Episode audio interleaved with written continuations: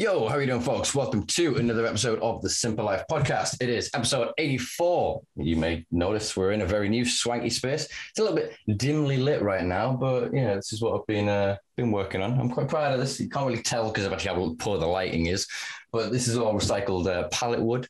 Uh, big shout out to my mate Chris for storing all this this wood over various weeks and months, building it up uh, to allow a madman like me to make this uh, dream come to fruition. But yeah, it's a, it's a lovely little studio space, as you probably can't tell as well. It's a lovely shade of green. But yeah, I'll figure out the lighting over the coming weeks. You know what I'm like. Uh, I get my shit together eventually. Um, but yeah, to segue on, we have a wonderful guest uh, this week. It's kind of the, uh, I guess, completion of a swapcast in some ways, because I recently appeared on his wonderful uh, podcast, The Grow Street Journal. So uh, yeah, without further ado, today's guest is a digital entrepreneur and creator who is the director of Urbanistic, an alternative supply company, and the host of the Grow Street Journal podcast, as I've just intimated. Uh, he is Francis Hall. How are you doing, brother? I'm doing very well. Uh, good to be here on your show this time. Setup's looking sick there, brother. Thank you, thank you. Yeah, like I said, it's, it's the the light I'm not quite happy with, but in terms of the way it's, it's put together, I enjoy it. I mean, for long time viewers, I have a cat bed finally, so the little bugger when he wants to be in and around me doesn't have to be jumping on the desk. He can sleep cozy in his little coffin box down there, bless him.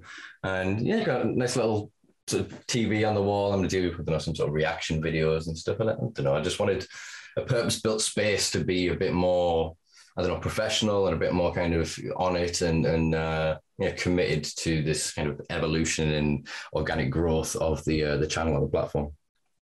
It's looking really good. I would just say it's, it's ambient lighting. You know, us us yeah. tokers don't always love those really super bright places. So it, it looks like a good vibe to me. Yeah, man. I, I, wanted to go for again. You can you can't quite tell with the dark wood and the green. It's gone for like a. I'm almost. I'm taking it back. It's like the Etonian kind of old school big corporate desks. Do you know what I mean, like the captain style, or it's like a. With a um, shit like, like gum stuck under the table. Yeah, yeah, or like the optics of it, almost like uh, like the smoker's room at some fancy university with again the swank of the green and the brown, and yeah, I just wanted it to feel um, I don't know, more me, I guess. And the colors that I've drawn from the new place that I'm at in general is from the logo. So I've tried to go with like the the greens and the the yellow from it, and take like a, a lot of the black and the white contrast, and uh, yeah, just just make it to feel like I'm living in the Simpa Life logo. Headmaster's office. Um, is that a hempcrete hmm. brick that I see on the side of your it does. Yeah, yeah. Well. got a lovely concrete brick. Got uh, yeah, printed uh, cannabis plastics. Got some cannabis paper infused with cannabis graphene ink. Uh, that's yeah, a thermal block, and obviously a bit of your your innards. I've actually got. That's awesome. I've got some huge bits uh, like this, ginormous blocks, which I'm thinking of putting a couple here. Uh, so ne- next week, guys, you might see some ginormous bits of concrete here. Um, I, haven't decided yet. I've just got brand new carpets down, and then I'm thinking about the mess that's going to make. You can tell I'm, I'm, proper mature these days. I'm worried about my carpets. Uh, that's a sign of the times, isn't it, brother? How things change. Mm. All for the yeah. better, though. I feel you know it's it's uh, it's it's an evolution. It's, it's a natural evolution of things. Mm. Uh, so yeah, it's looking very nice. There, it's a nice, it's a nice little den that you've uh, you've created, and it pisses me off like hempcrete. Why why isn't it everywhere? Why isn't it in every house, particularly in Canada? Every year, a bunch of uh, trees, forest fires, houses get burned to the ground. People lose their entire lives and memories. Uh, people have to evacuate. Um, every, every, like so many houses built out of wood still. Like, come on, what are we doing? Yeah, exactly. Especially in regions of the world where yeah, they can't kind of um, produce bricks in the same way. They can't uh, mine and mill stone in the same way. So yeah, they're still tr- with traditional with timber. And again, you look at then uh, the the tensile strength of it in putting it in places like Hurricane Alley and stuff like that, where it would then help with other forms of natural disasters to yeah ensure that homes survive. I mean, its thermodynamic properties is amazing. Anyone that's seen the short little videos of people with those uh, like thermal I don't know what it is, like a fan with a with a flame on it, just projecting projecting onto uh, these cannabis composite uh, building materials, and it just does nothing to it. It chars it a little on the external, yeah. like they they are so unbelievable. I mean, the flame resistant, uh, so flame resistant, pest resistant, mold resistant. You know, the the moisture resistant. They breathe and continue to sequester carbon for years after it's yeah, it's, it's such a uh, an unbelievable building block. I mean, it's one of the questions I asked when I was at a, a, farm in California in 2018, and I pointed to this guy's ginormous mulch pile of all of his sticks and stalks, and he basically explained that under license he can only extract the flowers. He can't extract the industrial properties of it, so it be, suddenly becomes a byproduct that is useful and worth money sorry, it can't be a byproduct. It can only be a primary product. So they're not allowing these byproducts to become streams of revenue. So we just ended up wasting all of this, what is considered waste material, which just isn't. It is still primary functional material, as you say, can build houses that can withstand natural wildfires that can then be more thermodynamic to actually improve uh, energy efficiency. It's yeah. Amen to that. Exactly. Um, it makes a lot of sense. Doesn't really have many drawbacks, um, except that it's it's not load bearing, but you know that's just something that you can work with. Well, uh, yeah, that cannabis this... waste thing's the same in Canada here as well, bro. Unfortunately, like so much waste from uh, all the, the other parts of the plant. It's the same everywhere. I think the only places that might get, have an opportunity to get this right, maybe Thailand, maybe sort of if Indonesia figures out its shit, you know, just generally in that kind of region, because of the the general ethos and their understanding of what air uh, quotes hemp is to them in terms of the way that it expresses as a plant in terms of its taxonomy, that it's, it's less of the fiber, it is more of what you would consider in the West to be, as a you, us in the West to consider to be more indica type. It just, it muddies the waters a lot. So they've got a lot more diversity with what they could do with it. Whereas if we then stick to just saying, oh, it needs to be hempcrete, as it were, rather than saying, no, well, cannabis, it's restrictive to saying that then only the primary material could be grown in low THC cannabis, air hemp, to make that product, whereas it could be truly the byproduct of. I mean, even the, imagine the council estates around here in Durham. Think of this, guys, for a second. If you're living in the UK, so about every council estate probably got one or two grows on every street. The sticks and stalks that they would produce over ten years is probably enough to build one or two houses on that street. But that just goes into mulch now. It goes into bins, it goes into gardens, it gets fly tipped. So it costs councils tens of, if not hundreds of thousands of pounds a year when it could be collected together on amnesty to then build the homes of the future. It doesn't need to be specific good quality cannabis. Is it cannabis? Yes, then it will break down to the material to mix with lime and water and make concrete. I guess it's the processing as well, right? Like how expensive is is the processing to set up? You know, these stalks are uh, they're tough. And it's decarbonisation, but that that's a lack of central investment. You know what I mean? I mean, yeah, their, their approach is just it speaks to everything that's wrong with our governments and you know ignoring the, the, the, corruption and willful ignorance for a second but just you know the ability to want to dissect things and just focus on one thing at the expense of everything else rather than the, the holistic approach um, is you know one of the biggest one of the biggest failings of our society, oftentimes, I think.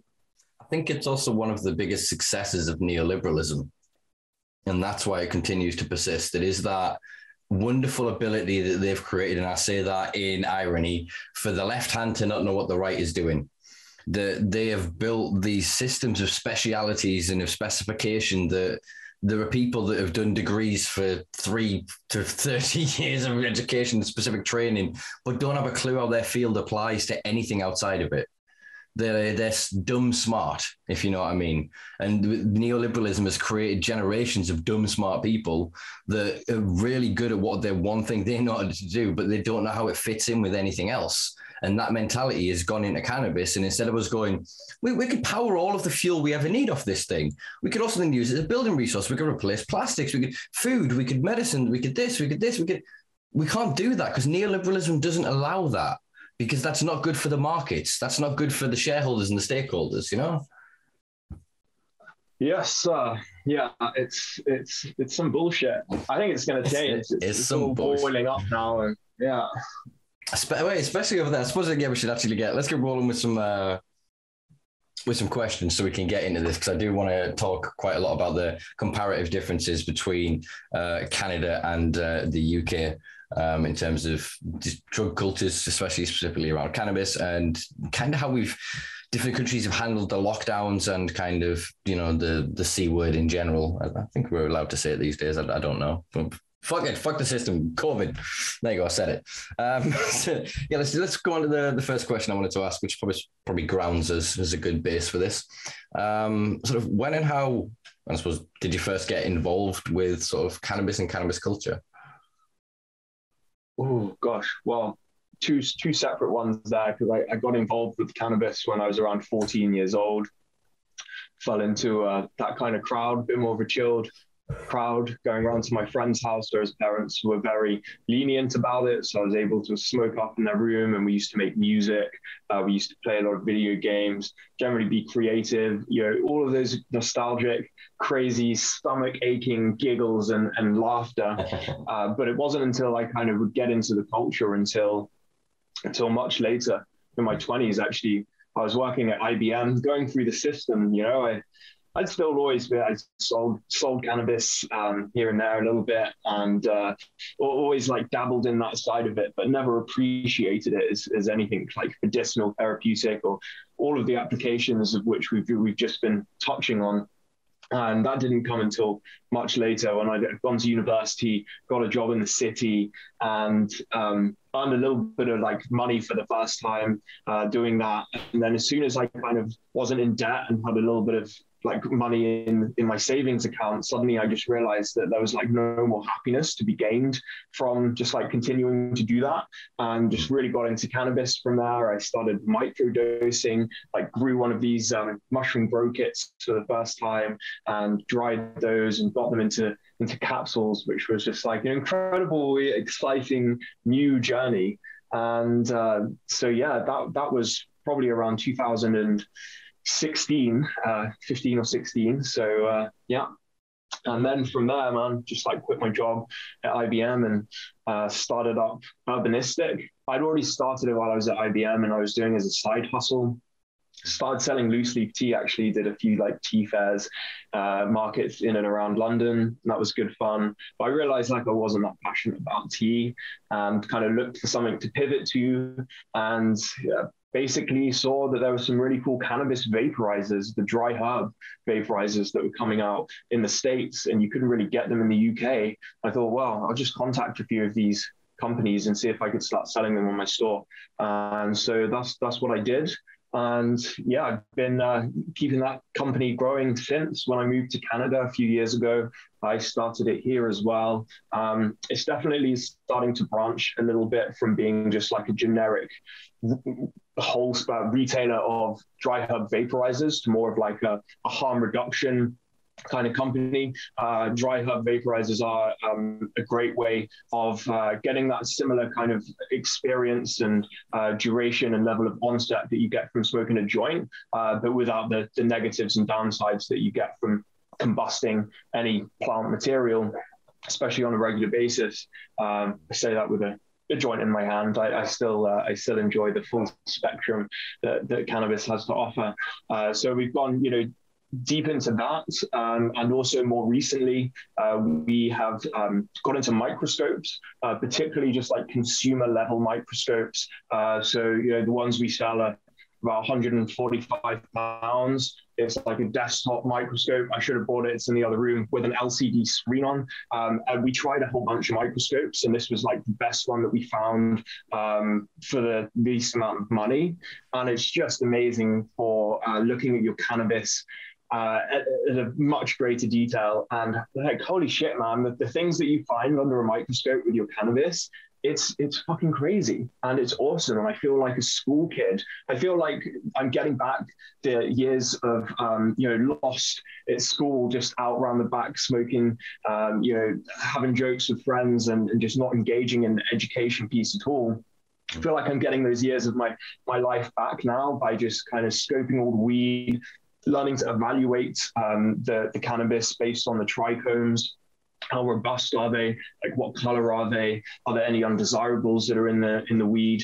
Um, and so yeah, that's been a real great learning journey that I'm excited about. Um, my business partner Tom Different, uh, founder of the Different Collective. It's a collective of uh, cannabis freelancers, content creators, all sorts of people that are just like passionate. Um, have side hustles who are you know going on their own journeys and it's just like an incredible mycelial like network um, mm. that's spreading out and like injecting a lot of good vibes. So him and I are creating um, microscope workshops and online courses. Um, we're going to be doing these workshops like in some uh, cannabis stores here on Vancouver Island um, in the coming in the next few months. And so, yeah, it's been a, it's been a real cool journey with the microscopes, and we found some pretty interesting stuff in uh, legally purchased cannabis here in Canada. So it just goes to show, like, you know, you should always check out your weed and yeah. uh, make sure you know what you're, you're putting in your body. Yeah, man, for sure, for sure. Uh, so, what sort of contaminants and nasties have you found in uh, in the legal supply when when looking? Oh, so we found uh, mold like jar rot, powdery mildew. Um, we found insects uh, rove beetles. Uh, we found um, you find like the odd hair and things like that, which you know I don't mind about too much, but still. And uh, what what else did I recently find? Found an anther um, last week, which was kind of interesting.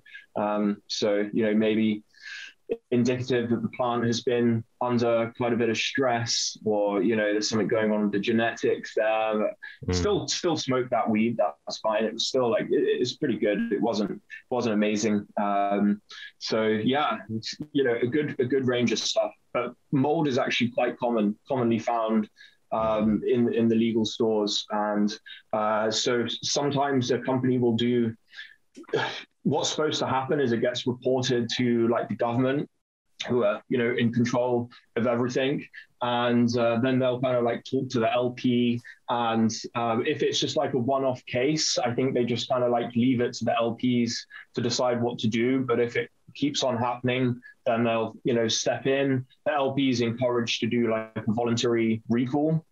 But i understand that um, a lot of companies their reps will just like stop by and pick up the weed from the retail store that's reported it, and uh, that'll be that. Um, so it's, a, it's an interesting one because, because mold, you know, it does happen, and we don't just want to be like, okay, we'll just irradiate all of the cannabis, then uh, problem solved. You know, we don't want them to go down a route like that, um, and it's unfortunate when you have craft growers and they're just getting established um, in the industry. You know, maybe new soil beds, new facility, um, new genetics. There's a lot of like new shit there, and uh, sometimes you need time to iron that out. Uh, but a lot of these companies are operating on you know um, tough budgets. They're not making the same money that they would have been making in the black market. There's all sorts of levies and taxes now that really like um, cuts into the viability for um, the retail stores and the licensed producers.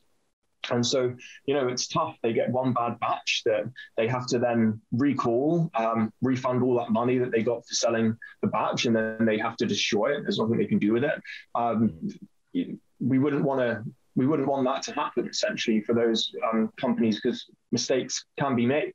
However, it's the companies where it's you know a repeated problem and it just keeps getting um, brushed under the carpet, and there's no like nothing proactive there in them trying to uh, improve the grow and stop these un- undesirables coming through. Often, like the big corporations, and you know, unfortunately, a lot of that cannabis is now coming through to you guys in you know Germany and the UK and Australia uh, through medical channels, um, which is just fucking bullshit. Uh, Aurora are now selling more internationally than they are within Canada because no one in Canada in their right mind would buy Aurora weed uh, most of the time.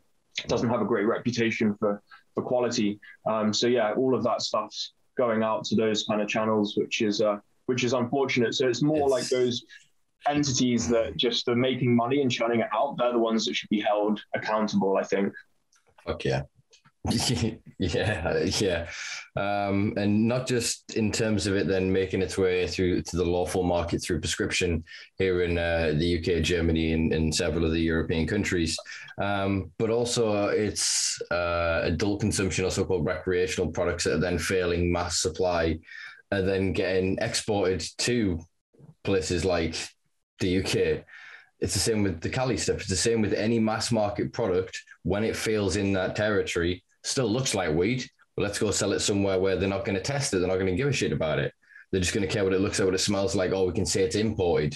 Tell them it's this. Boom, job done. You, you take a product that would have been a tax write off and gone in the bin to suddenly be a tax write off that has air quote gone in the bin that has also made you a nice net profit on the other side of it. And so it's, mm. it's it's ridiculous the the logistics of this. I mean, we talked about before or we started this conversation by saying the frustration of not using the whole plant when using any part of the plant. The biggest frustration I have right now is that there are 15 plus thousand people prescribed cannabis in, in the UK, and all of that weed is coming from Israel, Australia, Canada, America. The carbon footprint on this, the the number of people that have to touch this, the the plastics that are produced in the packaging, you know, the labels and all of this other uh, infrastructure that just doesn't need to exist when you could just go, well, cultivate your relationship with cannabis, you know, have the, the, the, local systems providing and producing. So then you've not got mold because it's not sat in transit for six months. It's border stuck somewhere. It's not in a warehouse somewhere waiting for some speculative guy to come along and tick it off with a clipboard so it goes on a, a truck somewhere and makes it back to another wholesaler who sells it to another wholesaler who sells it to a third wholesaler. We see this yeah, well, constantly. If then the box saying, "Oh, call it this," boom, and it's suddenly it's a different product to what it started as. It's suddenly it's gone in one warehouse and come out with a different package.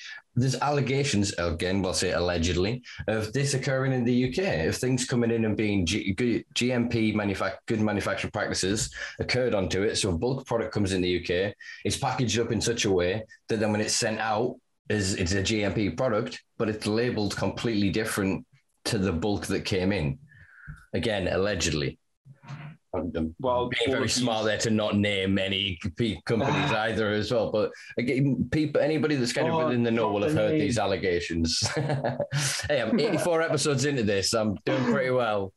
uh, yeah, fair enough. Um, fair enough. Um, no, unfortunately, the, the smoke and mirrors is uh, it's a result of the, the institutional club. Yeah, and uh, Aurora, for example, are backed by I don't know, is it? It's either Vanguard or, or, or, BlackRock. You know, one of the one of those two big boys. And so when you're operating at those levels, um, somewhere up the chain in this group of stakeholders associated with that company are some of the world's most influential people and they can they can make things happen and they're making things happen uh, to maximize their return on their investments and so that's why you these companies where they're making shit weed but it doesn't matter because you can just fly it in to somewhere where uh, like the UK where it's illegal um, but they were still they're growing a shit ton of it. Are they still? I know a few years ago in the United Nations report, they were the biggest exporter of medical cannabis in the world. Do you, you like what's have, happening with that stuff? Yeah. Is all that stuff still? I, I haven't. I, I, haven't checked on the statistics, but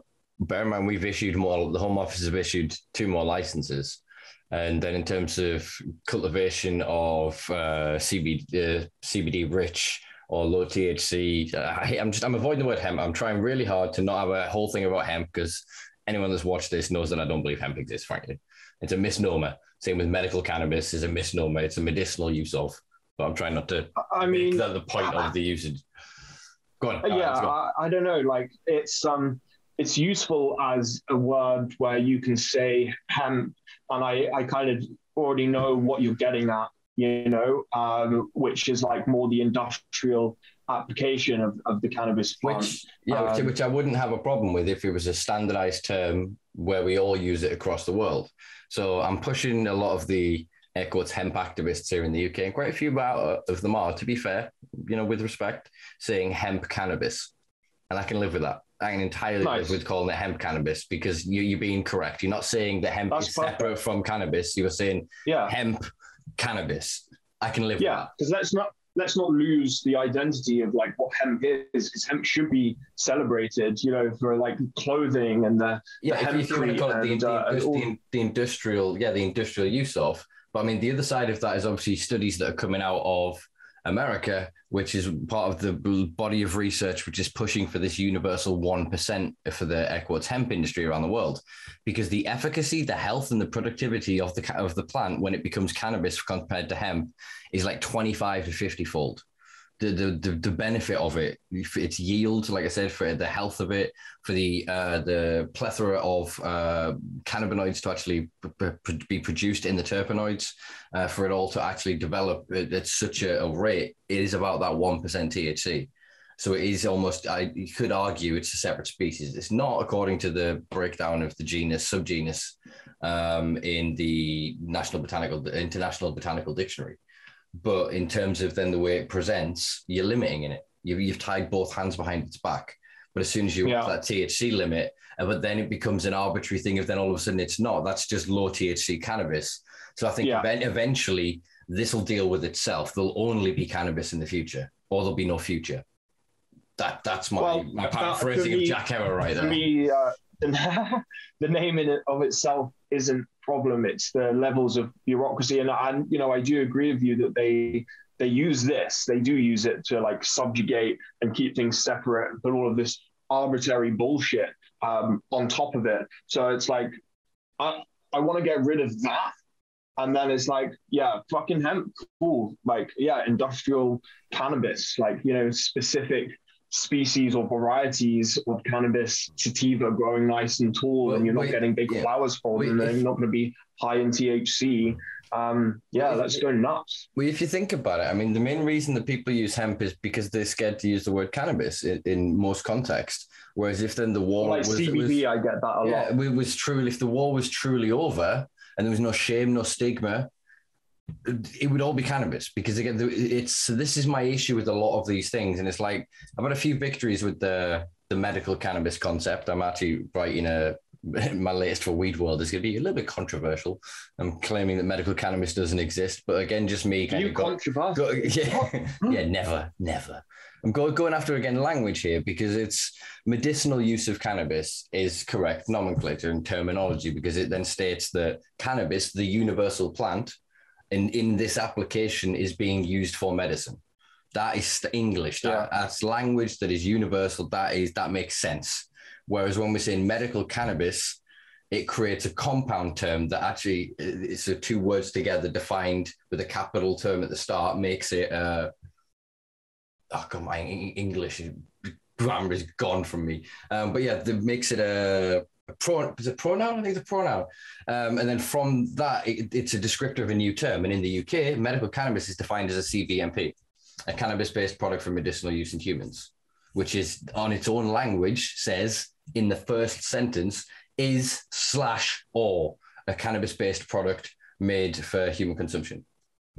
So a CVMP medical cannabis is cannabis. It says that in its own constructive language, but the reason they don't want you to say that you're using cannabis as medicine rather than saying you're using medical cannabis is because they're trying to create two separate realities. So you'll fight for one uh, uh, that builds itself on the the graves and the bodies of the other. Yeah. Whereas if you allow just one, it, it brings the other automatically. A world in which cannabis is truly descheduled, there is all, the best medical access because guess what? Everything that is cannabis is there and it's accessible.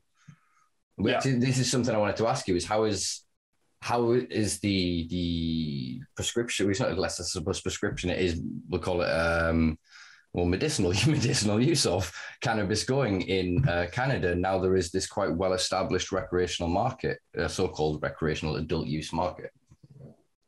That's that's actually a good question because um, cannabis, medical cannabis, hasn't integrated into uh, healthcare in Canada. Uh, I don't think doctors are still particularly educated on cannabis. Um, not not any that I've come across. So there's started up these medical providers, and um, you can register online you have to do a quick consultation. Uh, you can download an app or go online and like schedule something the same day to speak to someone that, again, probably doesn't necessarily have um, a comprehensive level of cannabis knowledge. They may do though, yeah, enough to just give you a prescription basically, and uh, then you can take your prescription. I think it has about a three month or so duration, maybe a little bit longer, and then you have to renew it. And then with that prescription, you can go online and you can order cannabis and get it sent to you in the mail. Um, so individual licensed producers can sell you their cannabis direct to consumer through medical channels. Uh, so these guys, Coast Mountain Cannabis, we went to their Pemberton facility to film some content uh, a couple weeks back. They have like a medical side, and they have uh, a strain called uh, Dancehall. It's organic. They grow in living soil. They're incredible people, incredible growers. That Dancehall is a one-to-one cultivar, so it's a low THC. Um, it's around. Uh, 8% THC, 11% CBD. Mm. And you open the top, and it's the most incredible cannabis you've ever smelled. Uh, so that's what I get excited about is that kind of stuff. So mm. you know, they um, have that through their, their medical channels. Um, but other than that, you know, like it's it's just interesting that it hasn't it hasn't integrated into healthcare at all. Um, it's just like created this this separate this separate entity mm. essentially. And um, a lot of people, you know, I worked um, in a few cannabis stores um, in the last couple of years. I worked for the government for about a year um, as, a, as a cannabis consultant. I know, but hey, if you, if you came out to Canada as they just legalized cannabis and you have the chance to like open uh, like one of the first stores. It's a government-run store because they uh, fund. I'm, I'm, I'm, I'm, I'm, well. joshing with you. I'm joshing. I know. I know. I know. I know. But like you know, at the time, I was I was just like I was so excited. Like it was it was really really um, amazing to be able to come over from somewhere it was illegal and actually get paid a salary and a pension yeah. by the government just to like hang out in a really nice building and uh, you know talk weed with customers. And they'd have a lot of people coming in um, on the medical side. So many people coming in um, that wanted to talk medical. And you know we're, we're always told you know we can't talk about medical. We're a recreational store all of that kind of stuff you develop ways of talking with people and like disseminating knowledge in, in an indirect kind of or, or vague non-committal way that like is is is okay and is safe but helps to to get that message across um, so medical is kind of like all over the place in canada i'd say you know mm. Yeah, I mean that's that's one of the things that I keep hearing from uh, different activists in Europe that they they worry that a movement towards an adult consumption market in UK or Europe would harm the uh, medicinal market, the prescription market, like it has been in Canada. And my argument or my what I don't understand is exactly that. That once then, okay, if you think, all right, let's create medicinal use of channels first, then create adult consumption after. Why then exactly that? Everything that's cannabis then isn't medicine is taken up by cannabis because it's cannabis. That's the whole point of having that cannabis industry that everything can be done as part of it because the war is over. And therefore, any of the specific medications, like the Epidiolex, whatever, then yeah, their medicines, they should be integrated. And that basic education of doctors to understanding endocannabinoid system should be there. But it just isn't in any of the markets that are developed except for, I don't want to get conspiratorial here, but Israel. They seem to be the mm. only market that are creating actual left hand knows what right hand is doing in academia. They're building all of this. They are studying every part of it. They're creating heavy patents. There've been a lot of research and a lot of experimentation projects running with other countries. And they are correlating a, a great amount of information about this. You know, they're the, the only uh, country I know that are working on map, trying to map. In fact, I think this project has even come to fruition to map basically your genome versus then uh, to, cannabinoid profile. So then go actually this this these terpenes, these monoterpenes, these these sesquiterpenes plus these flavonoids plus this plus this plus this plus this, and basically work out the perfect profile for you, and then match that to cultivars and thing, and then work. To, do you know what I mean? To be able to get that kind yeah, of specific, specific, that that's the next that side of it that that's the that's the future of it for me. It should be it should almost be engineered, but the rest of it, in terms of me going to a shop and going, uh, let's try Master Kush today. Let's try, you know, whatever. And that, that relationship, that visceral feedback should be the same way with food. the uh, the relationships we're allowed to cultivate with food and, and other sort of activities that yes can be dangerous and and destructive to ourselves if we allow it to be. But if you provide us with education, and I'm an adult, who's fucking? Why are you involved in this? If I paid yeah. for it lawfully, if I stole the thing, no, then I can abuse it as much as I fucking want. And and those Absolutely. are they're the conversations that they, they're scared of. I mean, one of the things I wanted to talk to you about actually was uh, your. Sorry, I'm just plugging my light in. no worries. Yeah, it was on the battery, so I've just plugged it into the the light there, and we should be uh, back back in business, my friend. Sorry for the interruption there. No worries, no worries. I love how professional we both are with this. We're getting, we're getting there. You know, these youngins of this right, technology. Exactly. We'll figure it out. It's uh, yeah, you're just always always learning and, and picking up new skills um, with this.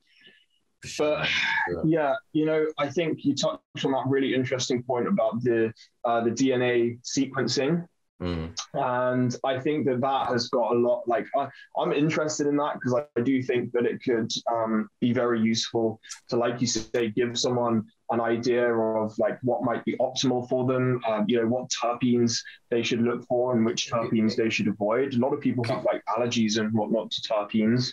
Exactly, and that's this thing of then people having temporary psychosis like events and, and issues after consuming certain cultivars that again the other side of that. And i i again in the ideal world this is wonderful technology. The applications of this can only be beneficial to mankind.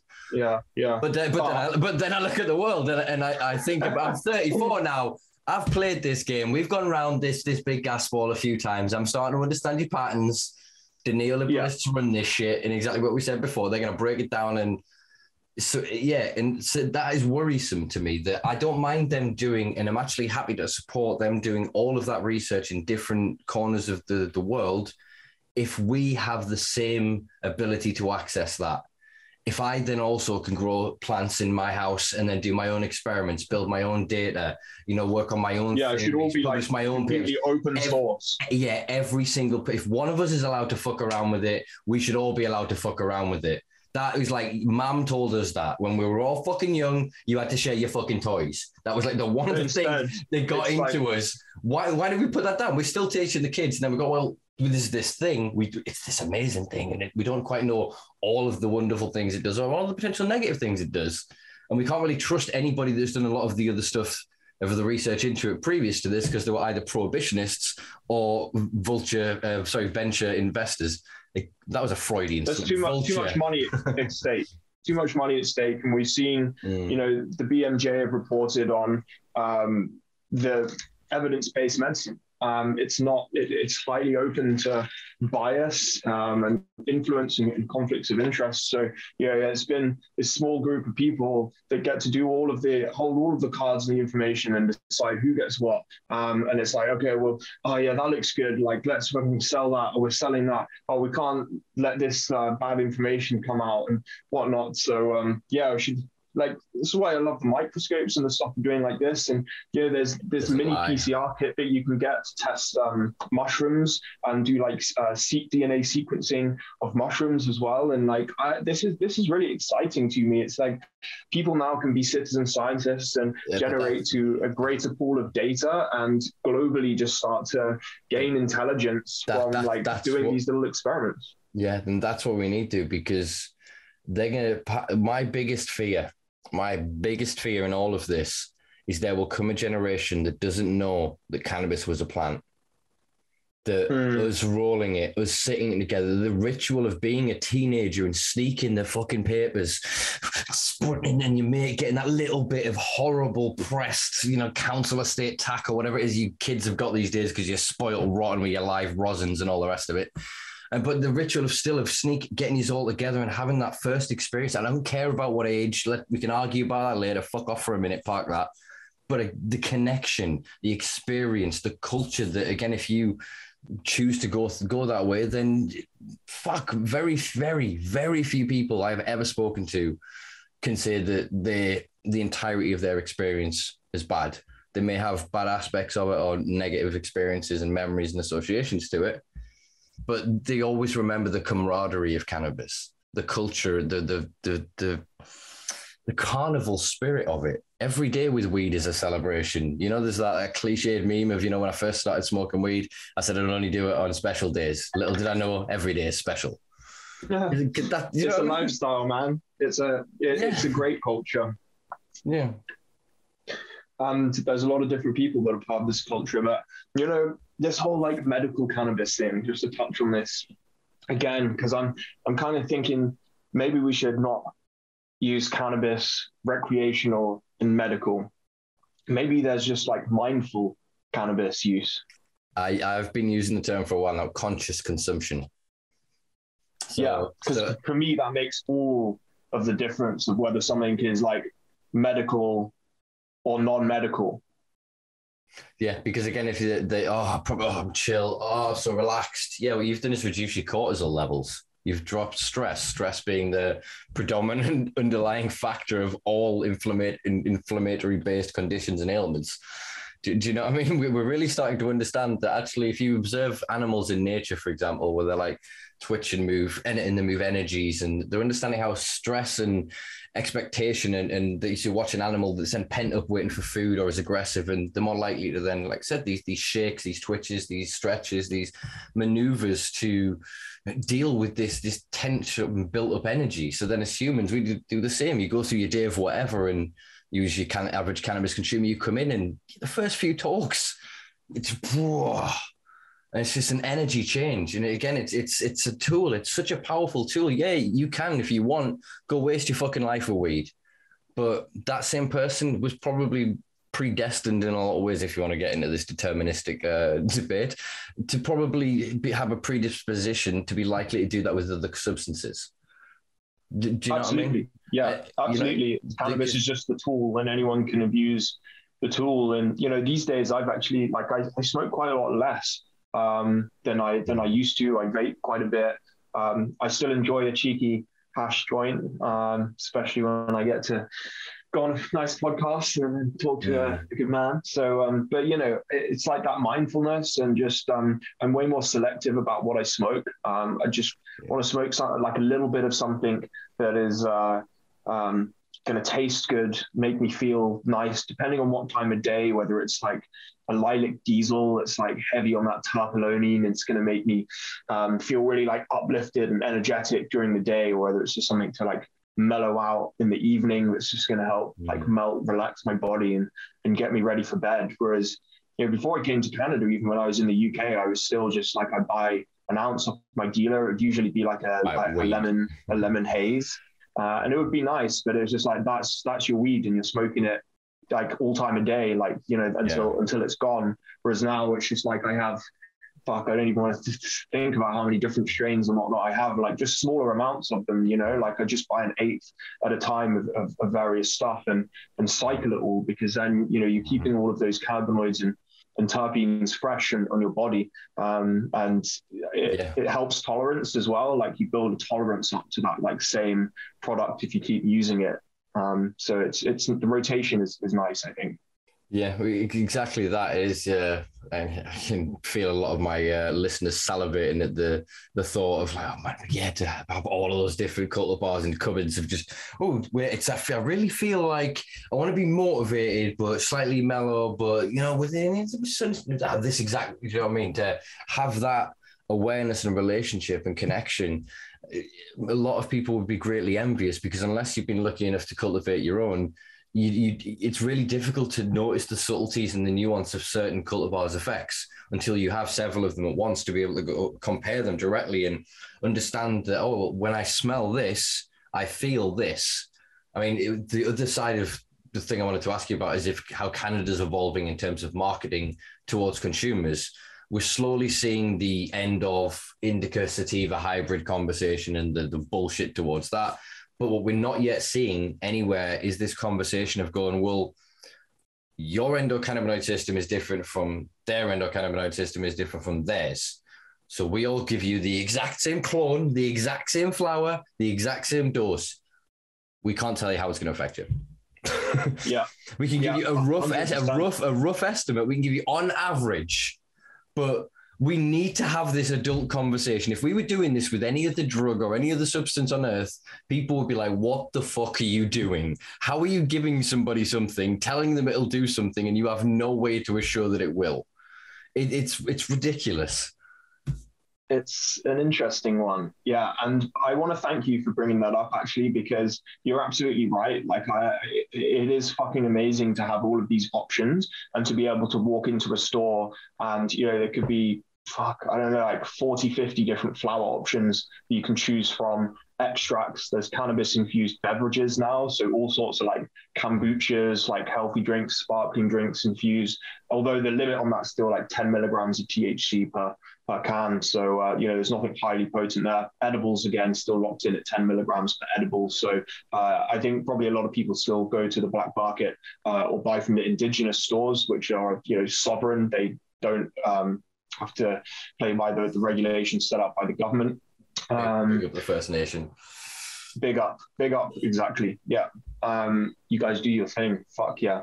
Um, so yeah, it's um, it's it's an interesting one but yeah like it's easy to just come and take that for granted and just start you know thinking about everything that's wrong in the industry like all of these silly arbitrary limits and, and rules that are in place um, but at the end of the day and look this is it's like the cost of admission in this current society like short of anything like from a full-blown revolution it's it's take it or leave it this is what you're going to get with legalization like in the uk that'll be dominated by like the big entities, um, mom and pop shops and things like that. Probably be like locked out. Like small businesses, going to be very very difficult, very very expensive to do it.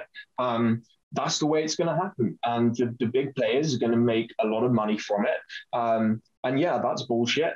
But it seems like it's it's kind of going to be the reality. However, it's like Pandora's box. Like once you've legalized cannabis, even if it's a really shitty system, you can work to make it better. And, and the thing that gets out there that there's no going back is like the education, the awareness, and the changing of perception from people that equate um, morally wrong and right with legal or illegal. Um, unfortunately, there's many people out there that, that seem to think those things are intrinsically linked.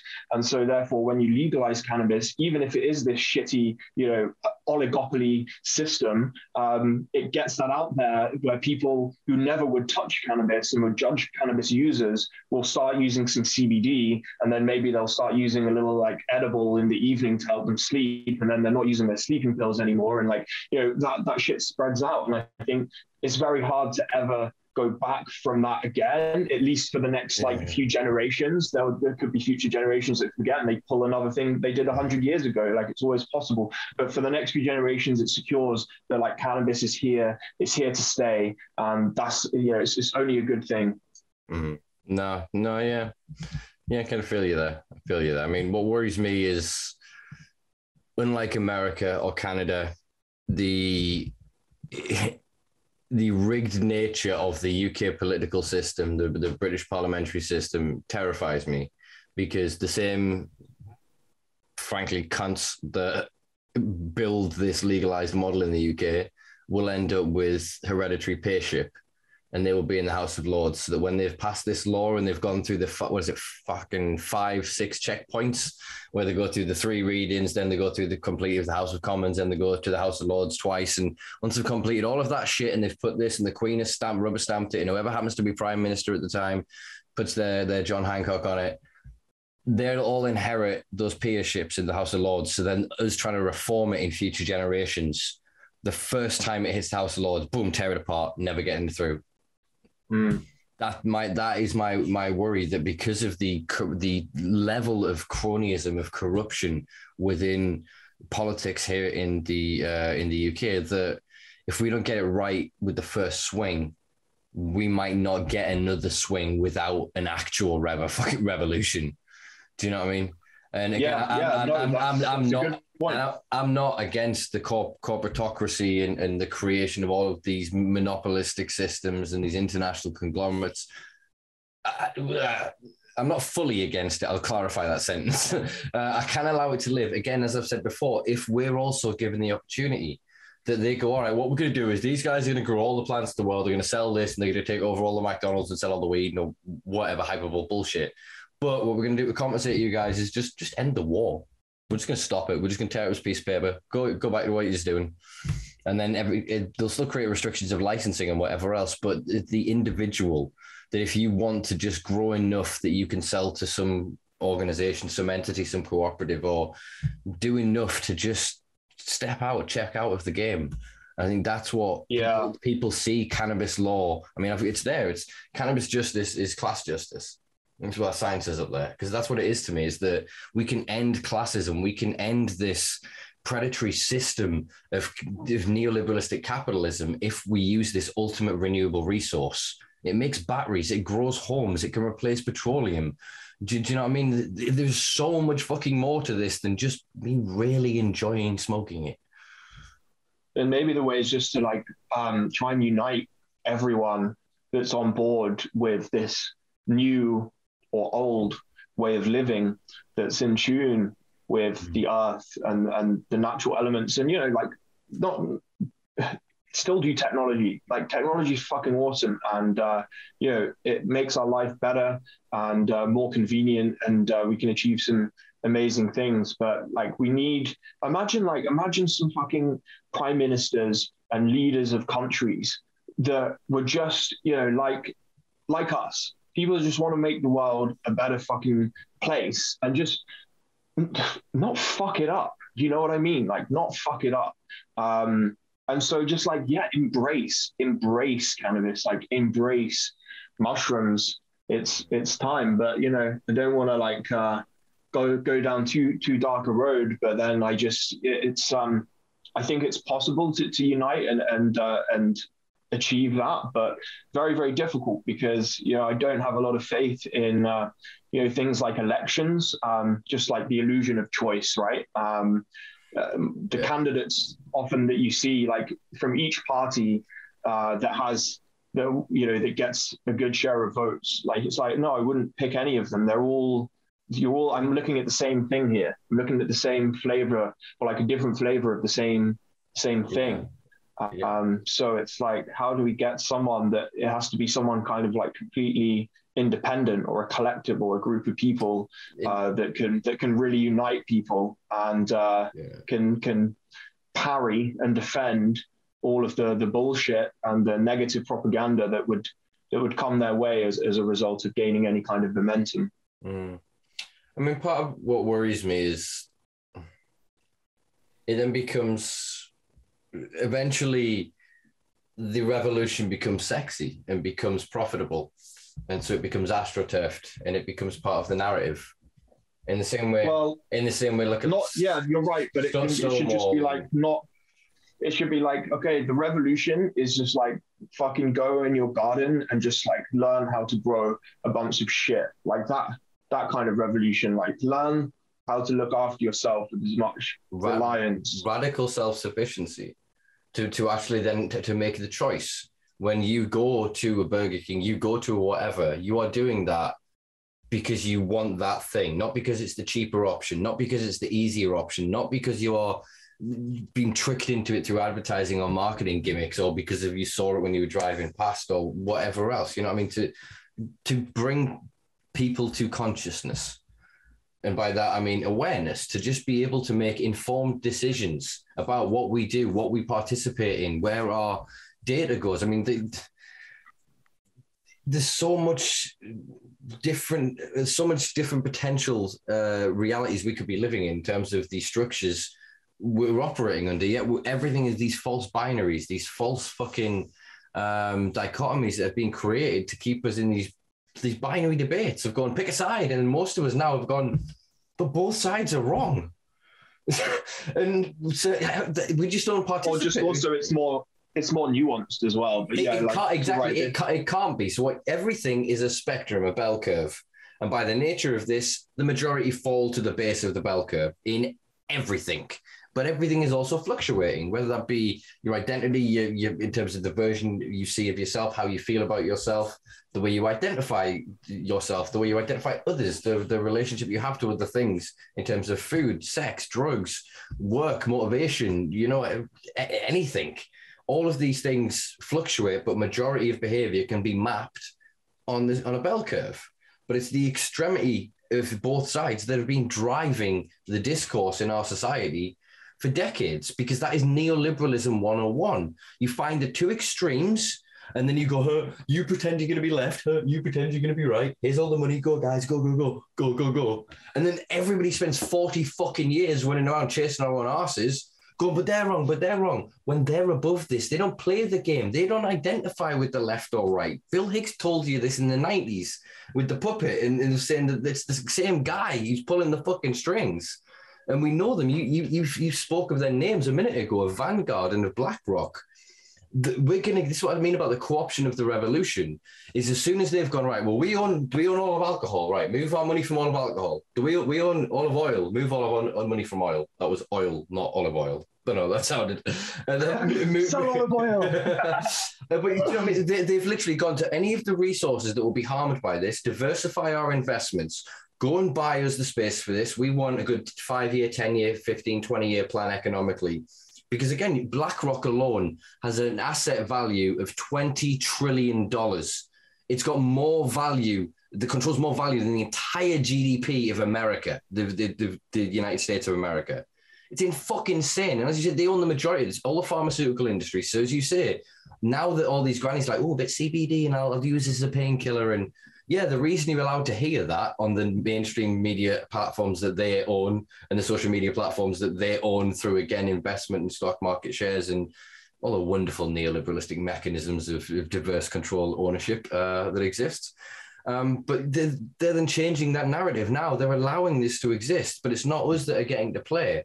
It's their boys that they went to school with. Oh, ring up Davey. I haven't seen him in 20 years. Oh, you're an investment banker now, aren't you? Do you want to move some of your money into this? Or do you know Mike? Yeah, he's a lawyer, isn't he? Oh, he's bringing his law firm in. And and they're just building this, this system for them while we're still terrified of the blue light. We're still scared of a gram in our pocket we're still worried of losing our license, of losing our lives, of taking have our children taken from us, our jobs removed from us, our dignity is being stripped from us. We're scared of being strip searched at the side of the road. We have no autonomy, we have no dignity, yet they are building the future of industry in this fucking country. It's well said. Oh, very well said. Um, and it's not even just that; it's the people. You know, people are getting squeezed more and more and more, and so it's like you don't even have space to think like we can have this conversation with people, and it's like oh, I feel helpless, I feel overwhelmed. There's there's nothing I can do about it. Um, and fuck, I've been there. I've been there for long long periods of time, and it's a fucking horrible place to be.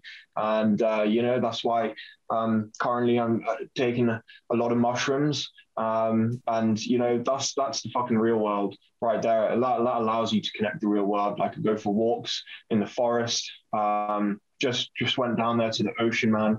Had a skinny dip, just like jumped in, felt like a child, like swimming through the water, butt naked, and it felt fucking amazing. And you know that's that's the real world, and um, we we can all go and and and be part of that any anytime we want to be.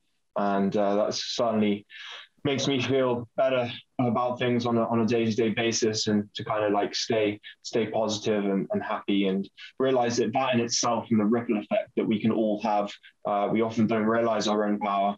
Um, you know just just the virtue of looking after yourself in that kind of way um, that is helping. That's helping.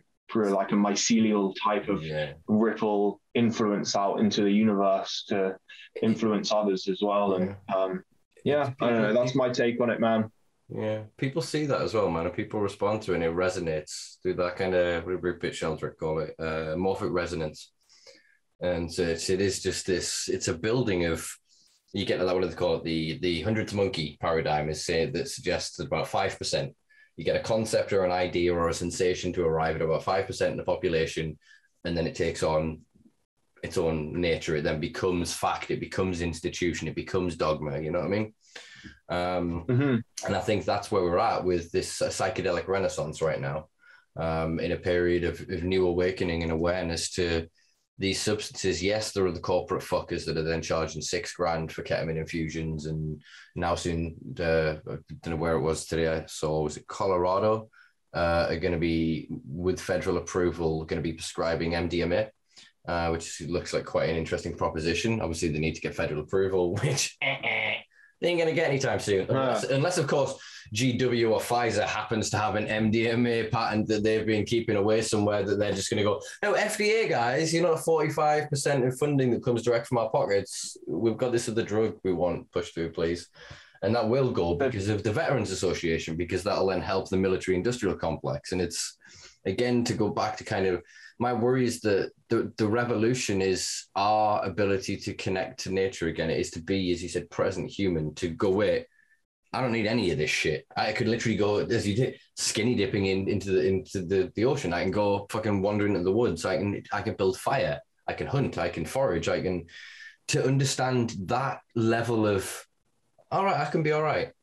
That gives you an ability to not respond in pure fear, to not respond in, in that kind of negative, scared, oppositional mindset where everything is the enemy and they're coming to take something from you.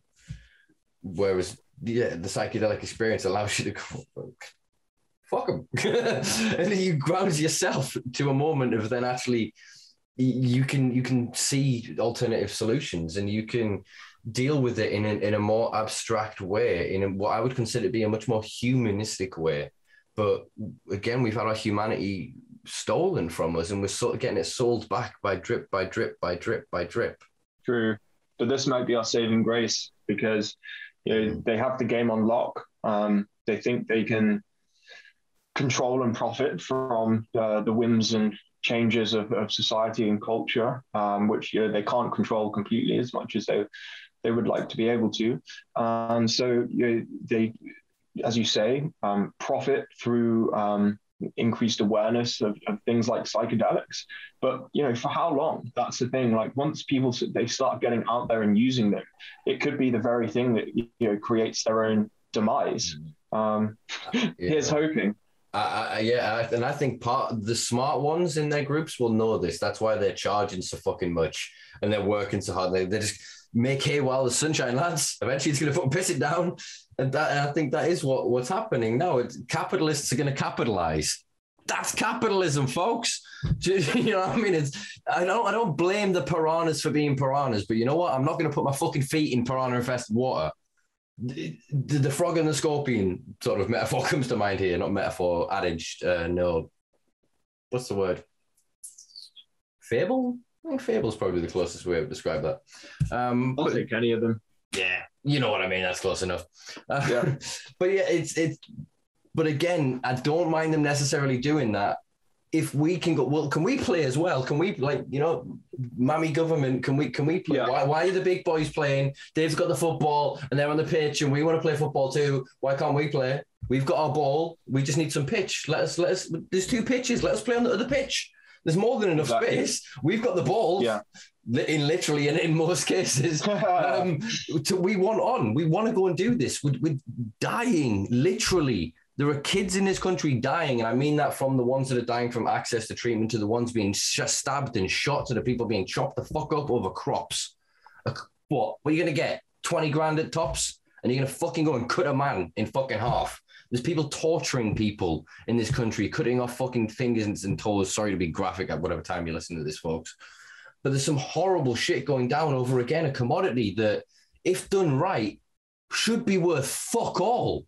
Cannabis should be so ubiquitous that actually the only cannabis that costs a lot of fucking money is the best of the fucking best and that will cost that much because it deserves to cost that much. But it shouldn't cost the most. Next thing you now, got to mortgage your house to get it.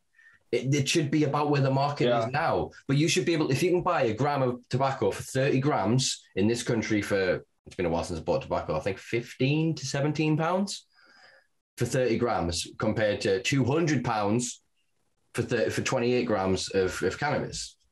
Yeah, the, the, most, most of that's tax anyway. But uh, yeah, it's um, the, the one thing that should be fought for in the UK and in any country legalizing it is is definitely the right to, to grow your own supply. Um, yeah, like again, that that's a big portion of what we have here in Canada, or uh, in most of the provinces, I think Saskatchewan might be kind of like a little bit of a weird one, very conservative.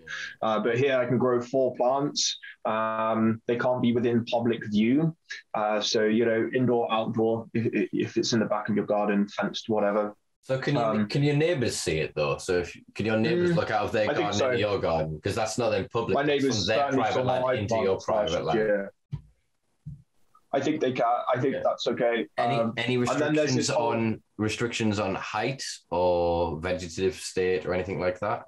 That is a good question, so, but um, I'm you... not sure. I know there's there's there is an amount that you are allowed to have in your household. There's like a like a, a limit to that. It's quite a large amount. Well, not huge, but like it's fairly large for like well, most. It's it's got a casual grower. I was going to say it's got to be pretty high because I mean I'm not bragging here, but I think I could do pretty well of just just four plants subtly illegally in a small space and well, historically have done. Um, but to then know I could do it outside, knowing that I could prepare for the summer, you know, veg cycle for fucking 20 weeks if I wanted to, really prep them root bound, you know, put them in thousand liter pots or whatever. I'm being a bit hyperbole here, but you know what I'm saying?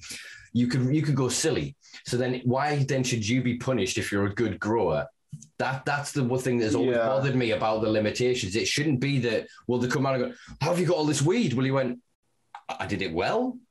I, I don't know. Yeah. Why punish me? I, have done a good thing, surely. What, what's the problem here? This means I don't have to go as many plants next time, or like it's one of the things that I appreciate about what Thailand is, has been trying to do is trying to get government to buy back from citizens. So obviously they uh, release uh, gave away like a million uh, so-called well, hemp low THC uh, cannabis plants at the start of the month, and they're looking to then find people and champions that they can then buy back as long as it goes through certain certifications that can then be sold through their prescription systems. So wow, that's cool. I, I think that's a, a really interesting way of looking at it because I mean looking at the supply here in the UK, uh, as you said, the, the rejected stuff and the quite poor quality shit that's coming out of the Canadian markets, the Australian market, the Israeli market, that isn't pre like top shelf for their markets, basically. Um, there are kids in bedrooms, first and second grow, that I've seen pull off far far better crops, far far better crops. It's it's I'm I'm almost at the point of laughing here because I kind of need to because it's embarrassing when you really think of the fucking money these facilities are putting down when they're talking, oh, we're 25 million investment to this and this million to this and this to this and this to this. And you look at the weed that comes out of it. I mean, I, have spent enough time in, in hydro shops in the UK and you hear the lads, they'll joke sometimes and they'll see this kid comes in every week and he buys a different fucking nutrient. So he's never stuck with anything. He's never actually, he's all in there these kind of growers that think they know everything and all they do is throw money into it and they never actually go, wait a minute, let's learn one thing at a time and move forward. Yeah. You know what I mean? But they're doing this on a large scale where they're losing fucking billions. I think of MedMen's first attempt, you know what I mean? Yeah, I mean, there's been a lot of money thrown around and wasted for sure. But at the end of the day, what's going to be a better product? Um, a small intimate grow of a few plants um, that get hand watered.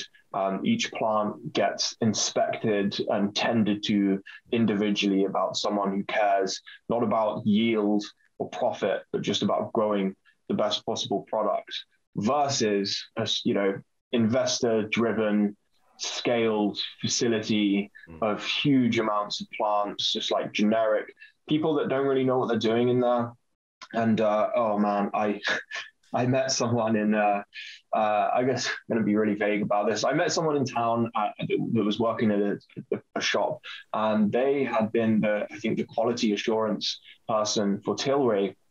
Tilray, a big pharmaceutical. Uh, I think they may have um, sold into like another company, kind of, or been yeah. been taken over or something like that. But they, they were kind of like with Euphoria uh, okay, to become yeah. to become new Tilray. Or the it's still Tilray, but it's it yeah. The last time when I was looking at the uh, investment documents, it was bracketed as new Tilray. So the new company is is Tilray, but it's embodied with this uh, Euphoria. Euphoria, I think it was Euphoria, or it began with the name. It was one of those companies. Yeah. Sorry, go on. I see. So as, as part of that, uh, the they had a big facility here in Nanaimo, and that that facility got closed down. I guess that's why she wasn't working there anymore. Um, but I was just chatting to her, and she was kind of saying, yeah, like there was just like always mold and um, you know insects and things like that. Um, she's like, oh, I, that's just how cannabis is. Like you, you just like always. It's like you hardly ever not get it on there. And I was just like, oh, what? You, you poor people, like again. But uh, this is what I, again I'm, I've really calmed down. Anyone will notice, obviously, now we're episode 84 with this. Generally, in my activism, if you've watched me over the years, I'm really starting to understand people's just people's, and people's can get it wrong. They believe they're doing the best that they can. That person probably in their head genuinely believe, no, that's the truth. Everyone I've talked to and all of their experience. Because if you don't know something, you, you, you don't know it. And if you don't know, you don't know, then it's kind of not your fault. It's kind of not your fault, you know. It's not a failing on her part, absolutely yeah. not. And uh, lovely, lovely person as well. So you know, you're absolutely right. Um, but it, it's a, it's a failing on the on the company, man. Like an indictment you know, there's, of there's, yes, something to that scale. How many how many skillful growers are there on Vancouver Island that have been growing fire for decades?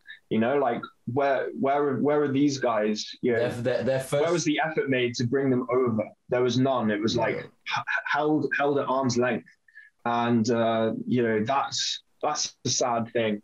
That's a sad thing. Yeah. But it also just perpetuates the black market as well. So it's just like they're leaving In, they're leaving more money on the table. The black market's still still going strong here. It's gonna forever. And if you leave the best people and the products that the consumers want outside of the remit of the line you've drawn, guess what? You're the one that's fucking wrong because you drew the line in the wrong place. You, you, what you should have done is go, all right, we're going to legalize cannabis in Canada. Right, we're going to do a consultation period. What is cannabis? Because we don't fucking know. How do you use it? How much do you use on average? And taken all of this data in and built the law to the culture rather than just arbitrarily pull these numbers out of their fucking ass, go to venture capitalist firms, bringing all of this fucking money and set up a system that everyone's just kind of 10% of in, THC in an edible. I'm sorry. And even if you're in, in novice, and yeah, everyone is horses for courses and whatever else, but the majority of people I suppose, granted from the culture that I come from, if you want to eat an edible, you're doing it to get fucked up. If you wanted to microdose, you'd use oils and tinctures and, and other sort of different things. If you can have your edible, you can have your fucking edible.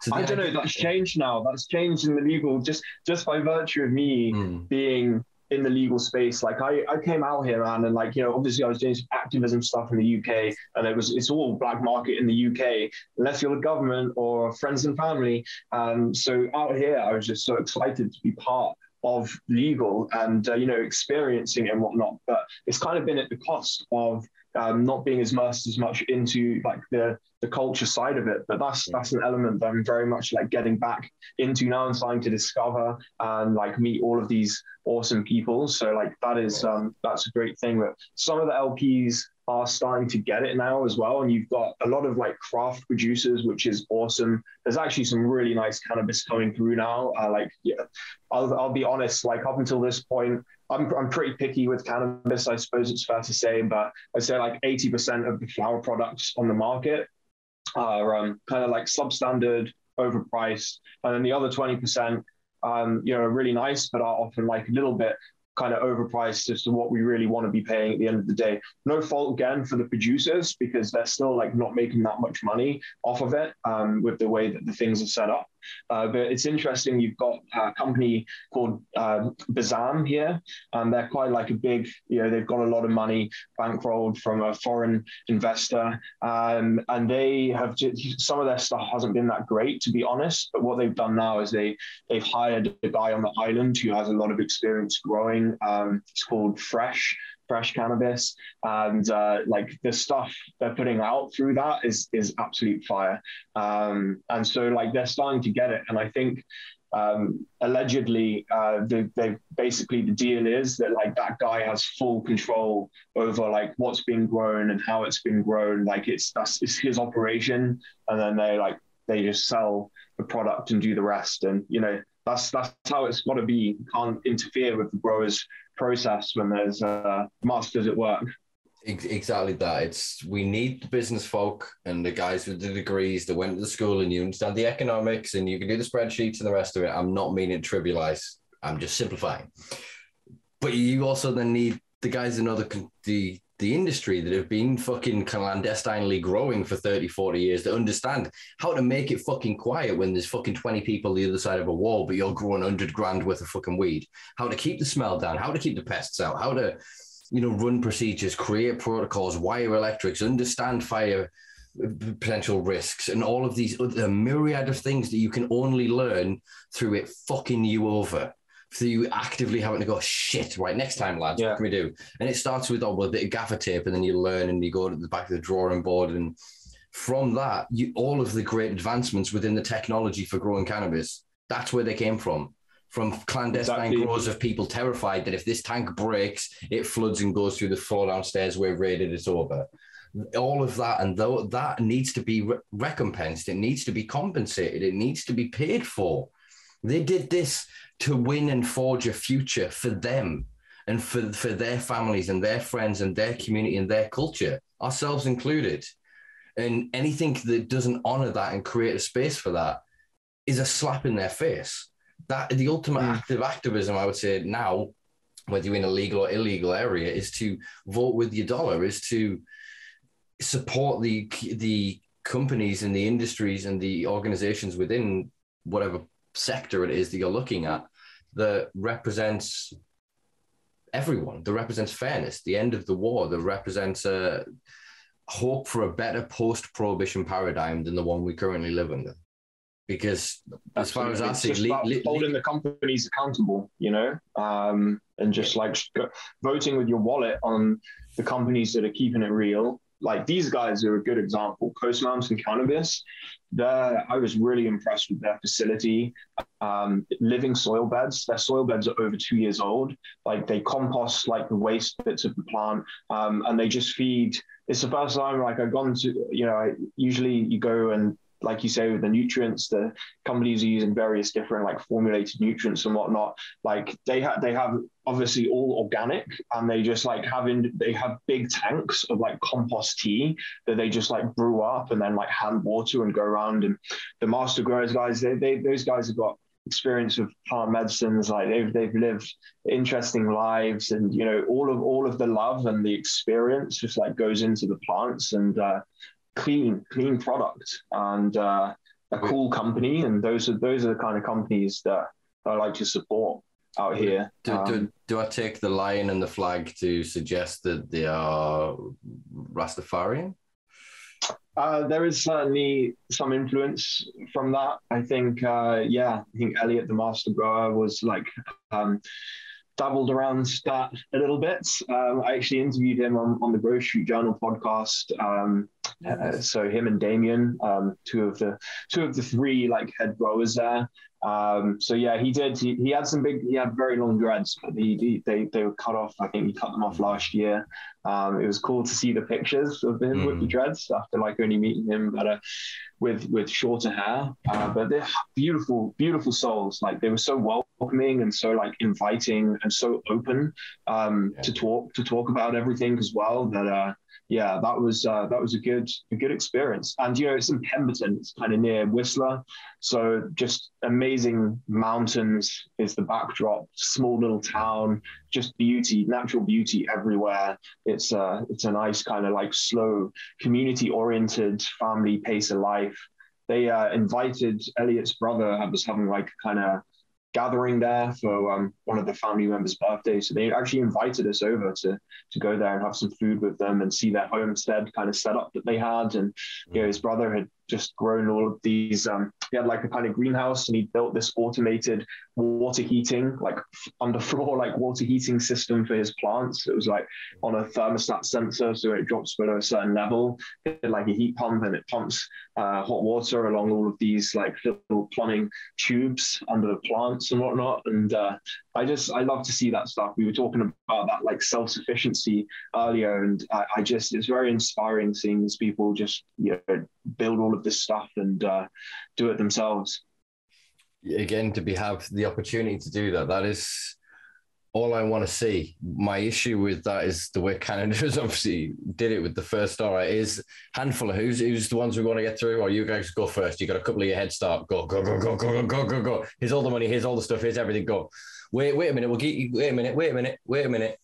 And it's what everyone else has done. It's the same damn thing. Is they're letting their mates through and they're letting them establish the systems. And so, yeah, we're getting to participate and play, but how long for? Is, what worries me. Is that they, because again, neoliberalistic capitalism is a blood sport, and you keep ultimately the game is to be the guy that owns both the Coke companies, both the the lemonade companies, both the you know the tomato ketchup companies, and you you create the marketing and the gimmick and go, oh yeah, they're so different. This ketchup from this ketchup, and you're the guy that makes the fucking you grow the tomatoes, so you laughing, you know. That's what it's going to be with weed. We have to remember that is their end goal.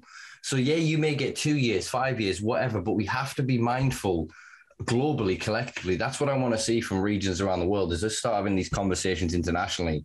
Because do you not think that these guys are? Do you think that they respect borders and arbitrary lines and passports mm. and all the rest of this shit? No, they are working on ways to con us. The reason they are in Zimbabwe, the reason they are in Chile, the reason they are exploiting and moving around the world is they are looking for the cheapest labor.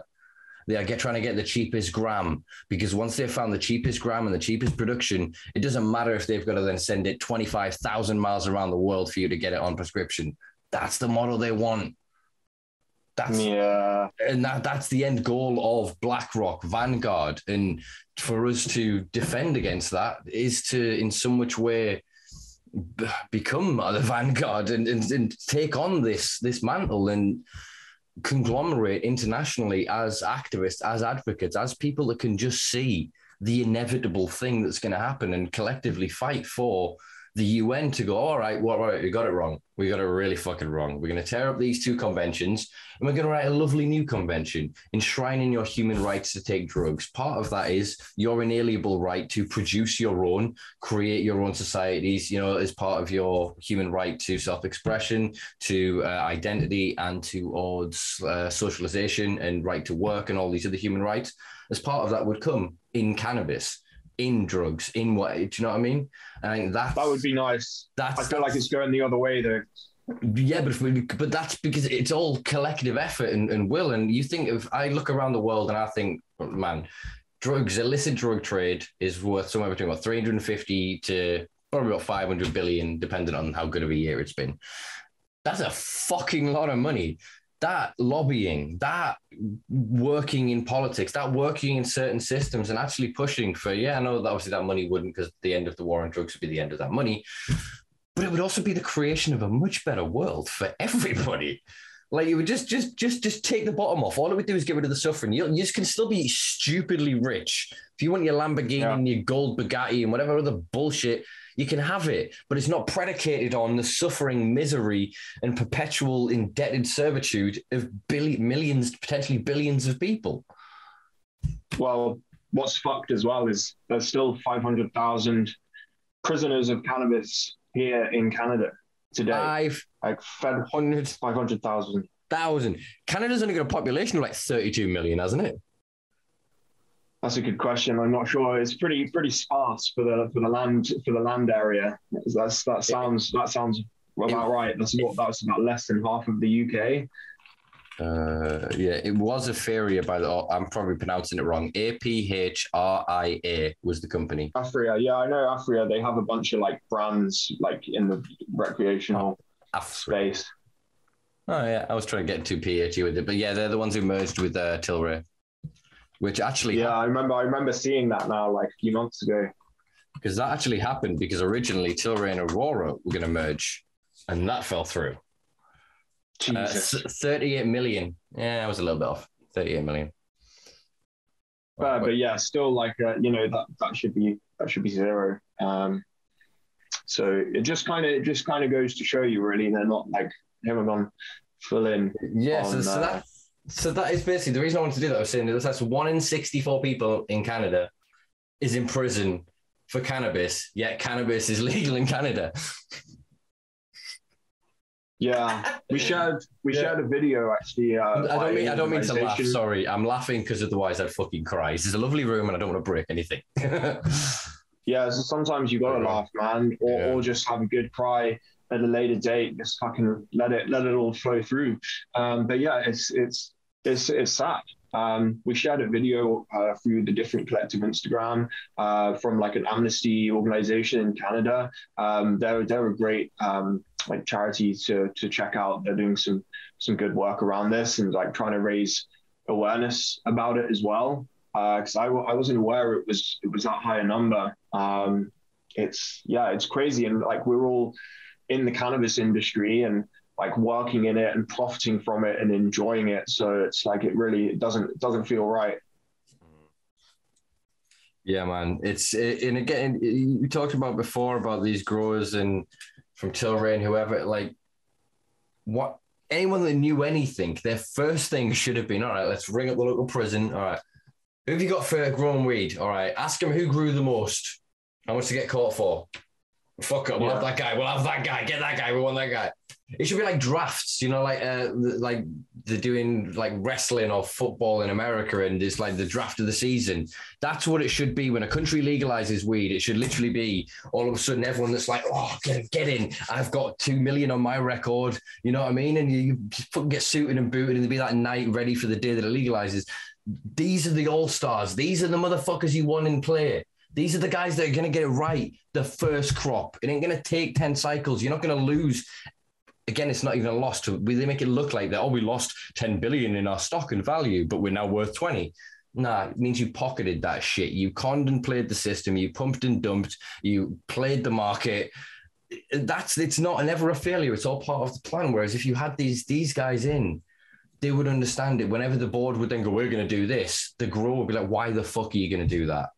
That's not good for the yeah. plant. It's not good for the consumer. Why would you cut that corner? Why would you want that PGR in that product? Why would you use a fast dry technique that increases molds and pests, uh, that increases the uh, mold rate and increases the likelihood of uh, pests being present in the product? Why would you then use concentrations uh, on products that you know have failed certain pesticide tests and whatever else, knowing it's going to maximize a product, but it won't be tested in the same way? Like, they mm. wouldn't allow this. Cannabis, true cannabis people we wouldn't allow this. They just fucking wouldn't. No. Sorry, like if you had a de- if you had decency, or you they kind of be like, oh, "I'm done. I can't do this."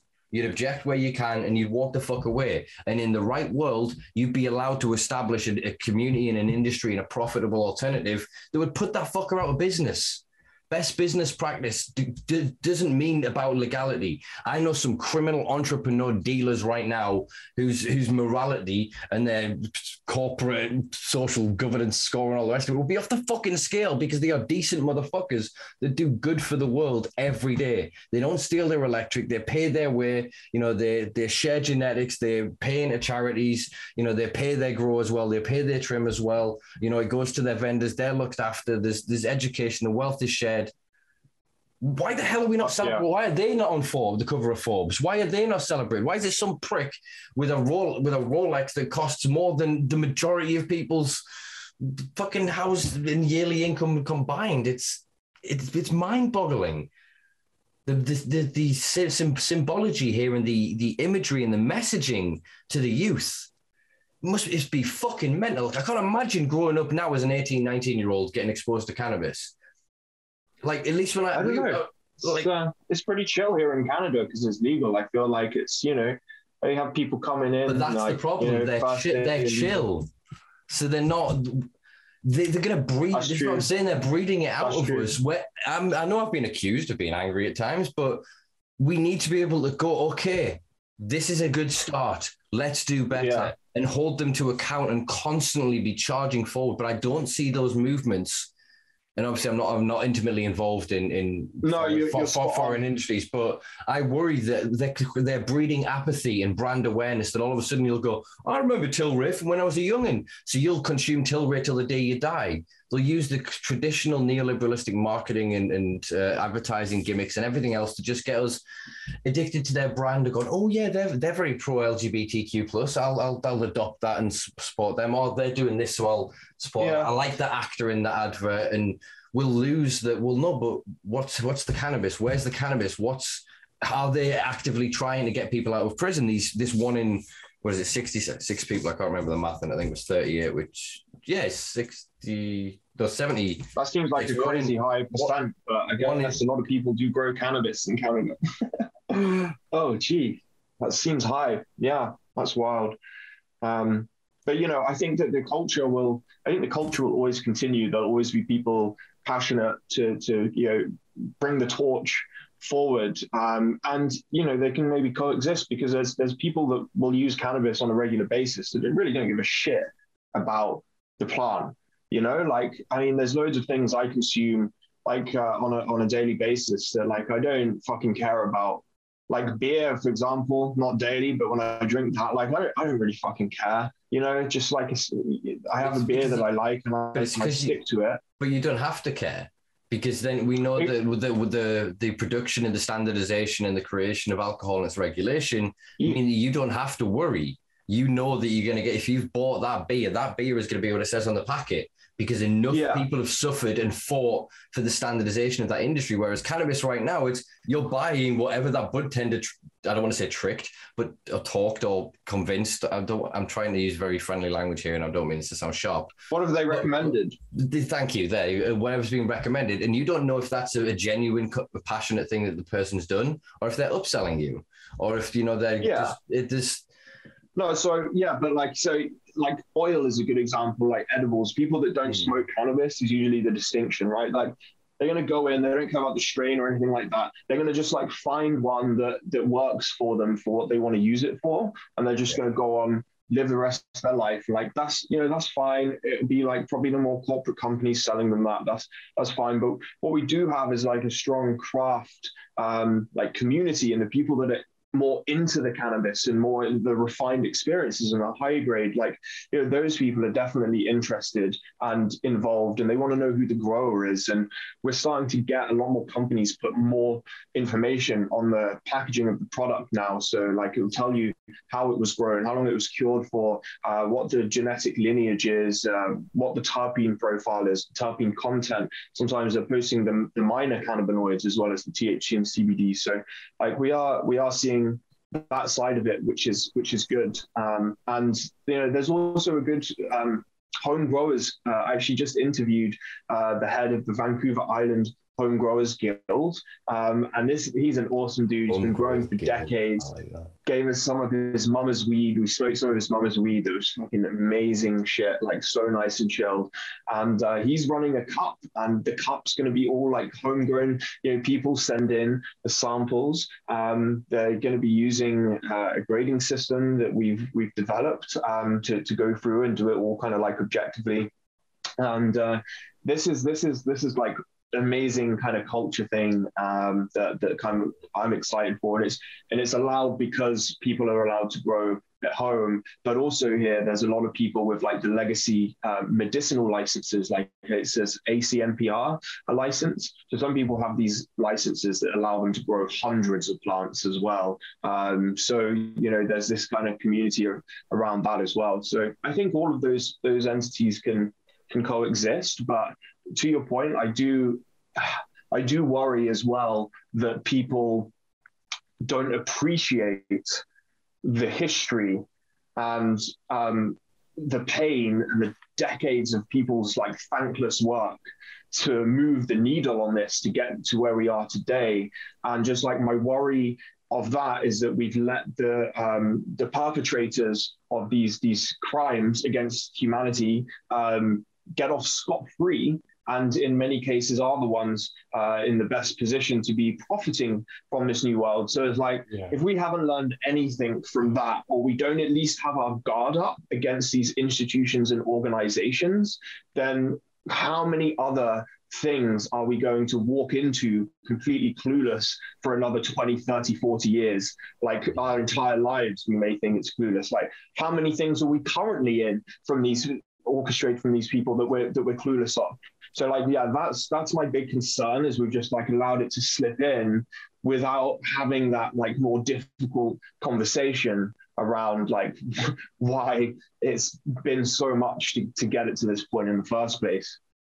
Yeah, and yeah, as you said, the the majority the, the, they're in the position to profit most from it now. But I say worse is that they, through a form of, I guess, gentrification and erasure and whitewashing, get to write the history of cannabis.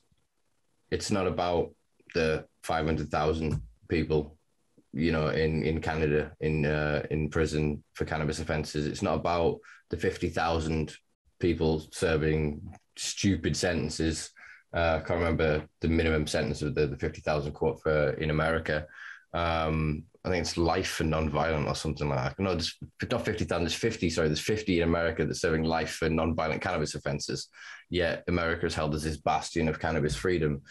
It, there's, there's so many wrongs with the way these these systems have been established and it is not only have they got off scot free it's that they've the ones who've just they've stopped punching us in the face effectively They're the playground bully that have been why are you hitting yourself why are you hitting yourself why are you hitting yourself and now they're suddenly I don't know like sold as boxing gloves or some shit. It's like it's just they're still hitting us in the face, but it's softer now, and it's oh, it's all right, we can do this, yeah. it's, it's, it, uh, it, it, it, death by a thousand cuts. Yeah, it's it's like, and we can't tell the difference because oh, they're being nice. It's lovely. Oh, it's so soft, isn't it? Thank you for the punch. Yeah. it's like, well, wait, wait, wait. No, when we had the conversation about being punched in the face, was the moment we should have said no we don't want to be punched in the face. We don't want to change how we're punched in the face. And that's what mm. it feels like this all these conversations with legalization are is we're not there. It's the conversation to me I appreciate what is happening in America at the minute if they're talking about descheduling, because that's where the end is. If you leave it scheduled, you will always have problems where people fall out of the grey area and into criminality, where you can go, well, he had it in the wrong part of his car. Oh, well, you're going down, son. You know, I mean, the the laws are so arbitrary in some regions. I mean, Canada, I often use as the main quote, is that went from seven laws to forty five laws overnight. So mm-hmm. it didn't get more. It got less legal. Paradoxically, it got. But everyone's kind of like, well, yeah, that's fine. And it's like, well, but is it? But but really?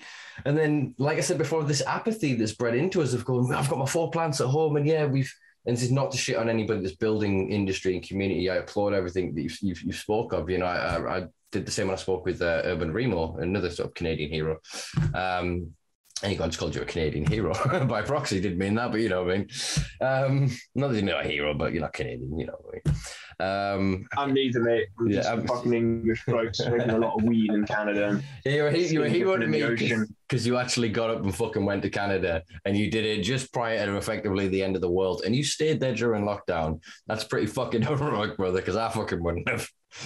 Saying that I mean, you, didn't, you didn't have a choice, did you? Much choice involved, Not much choice. No, fuck. It, it, escalated quickly, man. I came for like the liberal open attitudes, and uh, unfortunately, at, the, at the same time, I, I want to say I don't feel that that is uh, an indicative representation of Canadians who are, you know, lovely, amazing people on the whole. So, you know, I, I, I, fucking love it in this country. I love BC.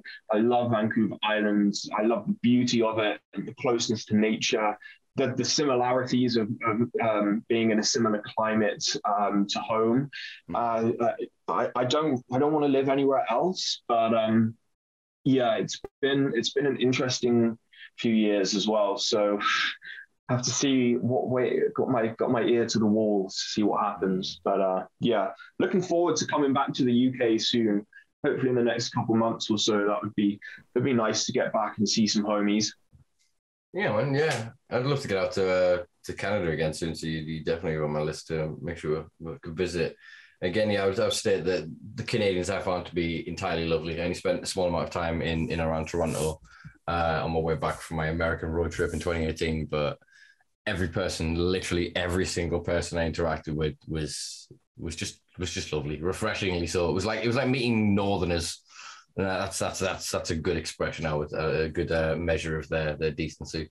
Um, I like that. Yeah, just uh, yeah, like a bit kind of um, I don't know just open, more just, more, just, more polite, like than a northerner. Because and I not like northerners are amazing. My dad's a Geordie, by the way. I fucking love the north. Um, but it's more like yeah, northern, ready, like you just speak your mind. Yeah, yeah, yeah exactly. Right? So Canadians are very polite. Yeah, yeah. Yeah, no, no, I get uh, this, uh, actually, but the spirit, but the spirit, they share mm. the same spirit of like adventure and a lot of like um acceptingness I in, in most cases. The, the intrinsic liberalness, I mean, if you look at what's happening with sort of drug trials of criminalization, uh, you look obviously what's happening around entheogenic compounds uh, or psychedelics. Um, yeah, it's th- these movements are happening, but again, what worries me is that they're happening within a vacuum of a loss of other freedoms and power. And it's kind of like, are we being given one thing and then they take the other things away? And then by the time we get bored with playing with our mushrooms, we look around and they're like, didn't I have a house? Didn't I? What, what's a car? I used to have a car. Uh, the thing with the wheel and driving. I used to drive. I'm telling you, I used to drive. It feels like they're just distracted yeah. us away, and we're going to go play with cannabis and go ten years of yes, yes. Look at this industry, everything's mint. And we t- and we literally we didn't pay any attention to oh, anything else. I'll wait till everyone's bankrupt and then legalize everything. Be like, here you go, like everyone's yeah, everything, but you can't afford it. and then then they step in as the heroes and be like, "Well, we're going to give you a universal basic income, U- like, universal you know, basic opioids. We'll give you food. we'll give you we'll give you drugs. We'll tell you what to do, and you don't have to worry about it, anything. Just like just you know, come into our system." Do you know what's scary, right? Uh, here's a good one for your literary minds out there, people. We were so worried about 1984 that we literally built the Brave New World there is this chemical escape, this chemical escapism, and this everything that we just and it's hedonistic and it is this this this self grandiose and like just egoic egoism sorry like and it's so hyper normalized that again this is why mushrooms are important. Nature is massively important Go fucking be humbled. Go get lost in the woods. Go get actually lost and realize how fucking insignificant and small you are compared to the vastness of those what you would consider to be banal trees. Go feel the viciousness of nature, the power of it, and respect that shit and learn your position in, in reality. And yeah, that I think is the underlying and the harmony and the harmony of nature though as well. Like, you yes. know, walk through the forest and just just observe how everything is interplaying with each other in this beautifully complex orchestra of, of, of insects and plants and trees and birds and mushrooms. Like it, it's fucking wonderful, man. And like dead shit decomposing and new shit growing out of it. And like yeah. no matter how fucked up the world gets, like that that shit will just, you know, it will continue.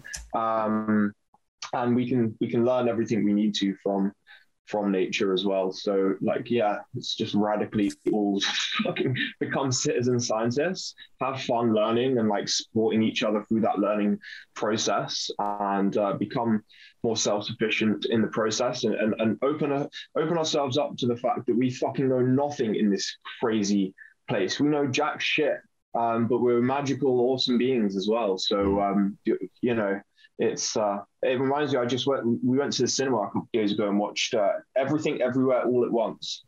Um, we took some shrooms before we went in, and it's it's a mind blowing movie. Like half the shrooms, but half just an incredible movie. I recommend to go see it uh, or find find a place to to watch it because um, you know the, the, the messages that it carries through are very very poignant. Um, you know, essentially just like try to be kind, especially when you're uncertain about things, like that's when you should be kind even more, where we have a tendency to like close ourselves, be defensive, um, aggressive, or, or whatever. Um, so that was, yeah, that was that was really nice, man. Um, it was it was a nice trip to do mushrooms on. And um, I'm actually, I think I got the opportunity to uh, do some Kambo next month as well. So I've never never had that experience before. Um, it's like a it's an indigenous practitioner, and I've yeah I've known of Kambo for a little while, and just haven't kind of had the opportunity to do it. And then yeah, I kind of felt the call when I had uh, a recommendation from someone that that knows of it. So I'm kind of excited to to try that for the first time. Nice, nice. It's one of those things that the dot things. I'm, I'm needle phobic, so it's always kind of a thing that's made us like I don't like. It's not medical. I don't think it's a needle. Um, I, I, again, I'm not yeah, too uh, well versed on this, but yeah. I think they kind of like burn the skin somewhere, usually like around the shoulder, and then the Kambo is like a toad venom, right? So they mm. just like apply. Get, get, a tap, sort of. They use a uh, different techniques, but you can the same people where they use uh, almost like chopstick sort of thing, and you tapping it, put it in, you knock it in, sort of thing. And I think right. just that, that's what it's, if I can smoke it, I'm gonna smoke it. That, that's main drugs. Pretty good history of that. You know, what I mean, if I can snort it, I'm gonna snort it. Good history of that. I ain't never put anything in like in a different way. So it's that kind of thing. Is that it feels I'm surrendered. To me, it's I guess it's a trust thing. It's everything's a dose. You know, if I'm going to take acid and use a dropper, I trust myself yeah. not to let the whole thing or to make the decision. I'm going to take the whole fucking thing, but it's my fucking choice. Whereas then yeah. surrender to somebody else to put me into, I guess, that's that that altered and potentially vulnerable state. I guess that's probably where more of my hesitance, I guess, comes. I mean, but while that's no different from any kind of retreat, right? Like an ayahuasca retreat, mushroom mm. retreat. Like you're still entirely placing yourself in the hands of the uh, the facilitators I've, I've never... of that experience. No matter whether you drink it, smoke it, whatever, like it's gonna mm. it's gonna alter your mind and your consciousness in ways that you can't even know um, you know what's what's going to happen or, or, how it's going to go. So um, I don't feel it's any different from that, and, and probably less so, in fact, because I don't think it's necessarily like a uh, like a psychedelic, psychoactive experience necessarily, and more of like just the fucking purging, basically. Uh, so yeah, it's going to be interesting, but fuck, I'm, I'm down. It's been used like by the indigenous thousands of years. Like I, you know, I know a lot of people that have tried it um, and, uh, and and said it was it was great and very cleansing. Um, so yeah, I I'm down to give it a try. Nice. Yeah, should always be open to new experiences. So yeah, yeah. Exactly. I'll, I'll report back to you. Yeah, please do. Be curious. Uh, curious to know.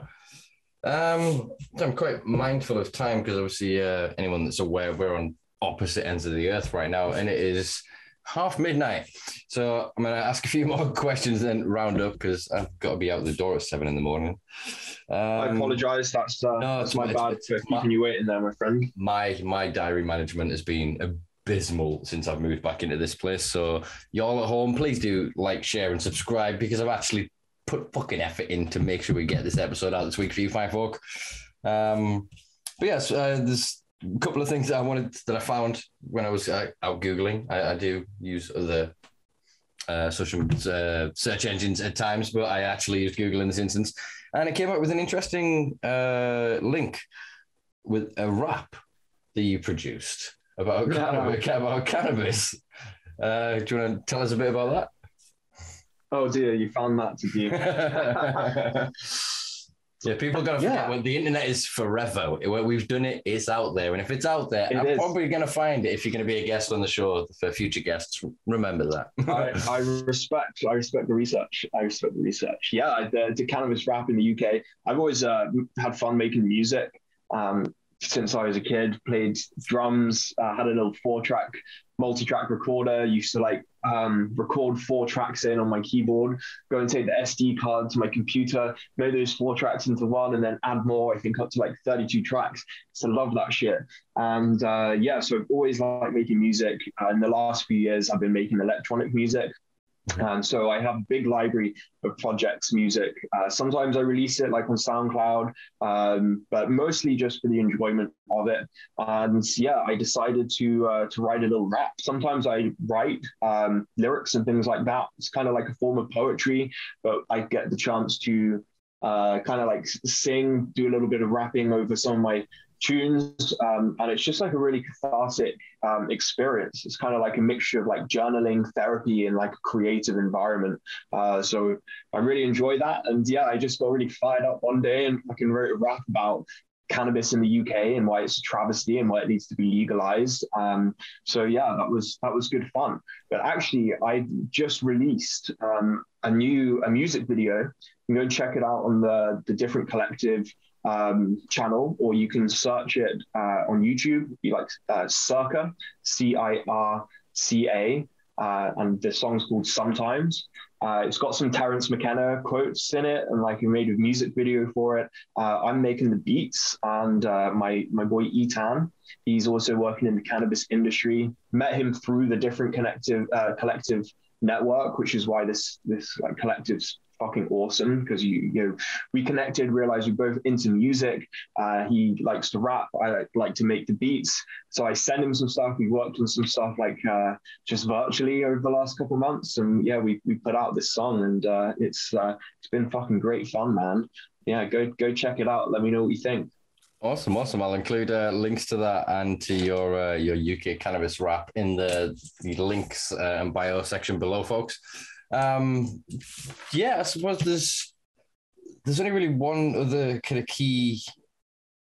Actually, there's two other questions I've got here. Um, any thoughts on a, a, a BC slash Canada film festival? Have you some of your prowess from your previous life at London Cannabis Film Festival? Have you thought of you know pushing that? Because I know Canada's a bit eh, on advertising and whatever else from the companies themselves, but I thought with the niche that people like yourselves are starting to fill within the industry, surely there is big scope for domestically produced media. Oh man, I would I would love to do that. Um, so yeah, I would I would never write that out. I think it would be prime to do a film festival here.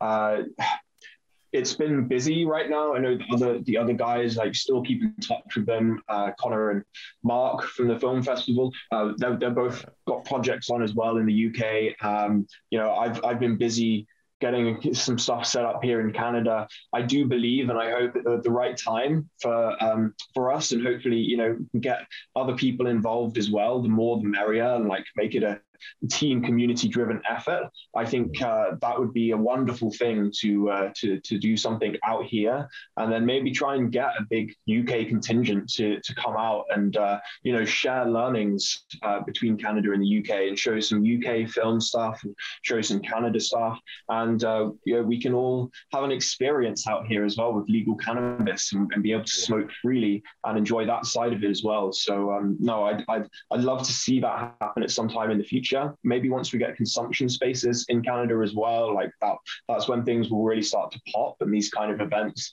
uh, could be, we could really be talking about that at a, at a good scale. Yeah, for sure. I mean, it, it could be a wonderful way to to document, to solidify the journey, so that it doesn't get lost so that that that whitewashing and gentrifying that we spoke of before the erasure of the actual heritage and history doesn't occur because it is it is solidified in a digital time capsule. But it is also a way then to partner with and find the best, the, the, the good, the good in Canada, the Canadian industry. Pardon, I've got bubble in my throat there. Uh, in the Canadian industry, and then using that money in those documentaries, those that media, to then bring it to the UK as well, and to go, well, look here and challenge those stereotypes, challenge those negatives, challenge those those negative perceptions in those ignorant prohibitionist traditionalist attitudes by directly showing it rather than just cherry picking and go oh well here we'll show you this one documentary because it actually frames really well for this one policy that we want that'll make us rich. But bring it all actually the good the bad the ugly and really you know educate and inform people because it's not just the UK it's the world that would take this on that, that would want this that would need like I said, because Canada, unlike America, it's it's a federal model. For all yeah, you have your ten provinces and three territories. I learned that today. I'm learning a lot about Canada recently. Um. I, I, will pass a, a, national test at this point easier than I will our own in this country because fuck me, oh, Jesus Christ. Especially as an, an, anti-royalist, you know what I mean. I deliberately don't want to know that information. So yeah, I might end up over mm-hmm. there sooner than Same. later by the looks of it. Um, but yeah, my point is that that is then still one standard model overall, and therefore it's, it's easier to show the economics of it, the effect of it. Yeah, Canada, as we've discussed today, is probably about two thirds the size population wise. Country wise, fuck me, forever more larger than the the UK and even probably. Oh yeah, yeah. yeah. Um, but what they say is like hundred years in Canada is is a very long time, but 100 kilometers is is uh, a very short distance, but in the UK, 100 years is a very short amount of time, but 100 kilometers is, is a long stretch of distance.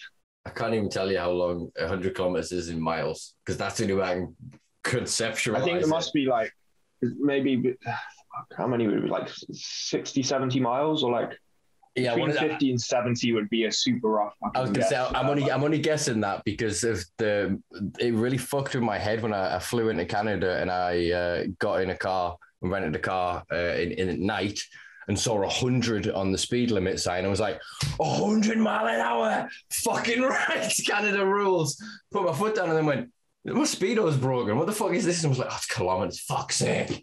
It was the most like disheartening thing ever. I thought everywhere was like the autobahns of Germany or some shit. And then I went, Oh wait, this means it's actually slower. Yeah, it's just most, bigger. most of the highways in 90, which I think is is it's less than 70 for sure. Yeah, it's, it's like uh, 56, 60, or yeah. But yeah, it's, it's not that it's not that fast, but it does go up to 110 uh, in some in some cases as well. Which is about which is about 80 odd. So yeah, yeah depending on where you're driving, not that I would ever, you know, break the law um, or anything And that's that such. I don't dabble in those matters.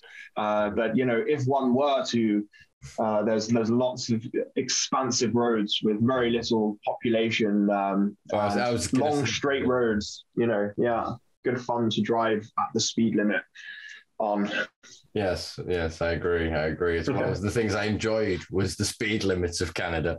Um, yeah, no, yeah, it's it's interesting. Um, for one final point, actually, I'm just going to out myself, I suppose, for a piece I'm writing at the minute. Um, I'm doing a comparative piece about how humanity's evolved with driving versus how humanity's evolved with drugs, and just showing that oh, this was dangerous.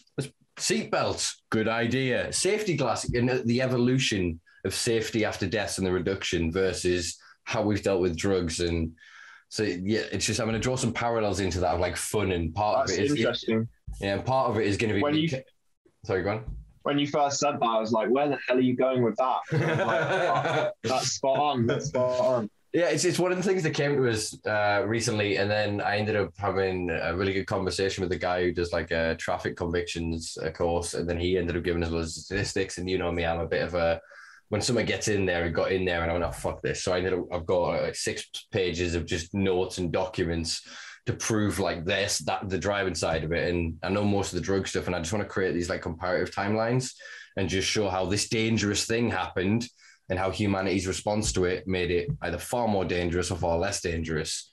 And actually then now show how the nanny state of driving is making driving in some ways more dangerous and that could how that could then affect illegal drugs and basically go for, back to the concept of you know what you're doing train the individual give them the best tools and trust them that's what we need in driving yeah. that's what we need in drugs yeah don't just shove it in the, the closet shit, and just them... close the door and pretend it doesn't exist because like you know mm. that's dangerous it's yeah. irresponsible yeah. open the closet like see what's there measure it identify it analyze it and then use that information to minimize risk and maximize like profit for society.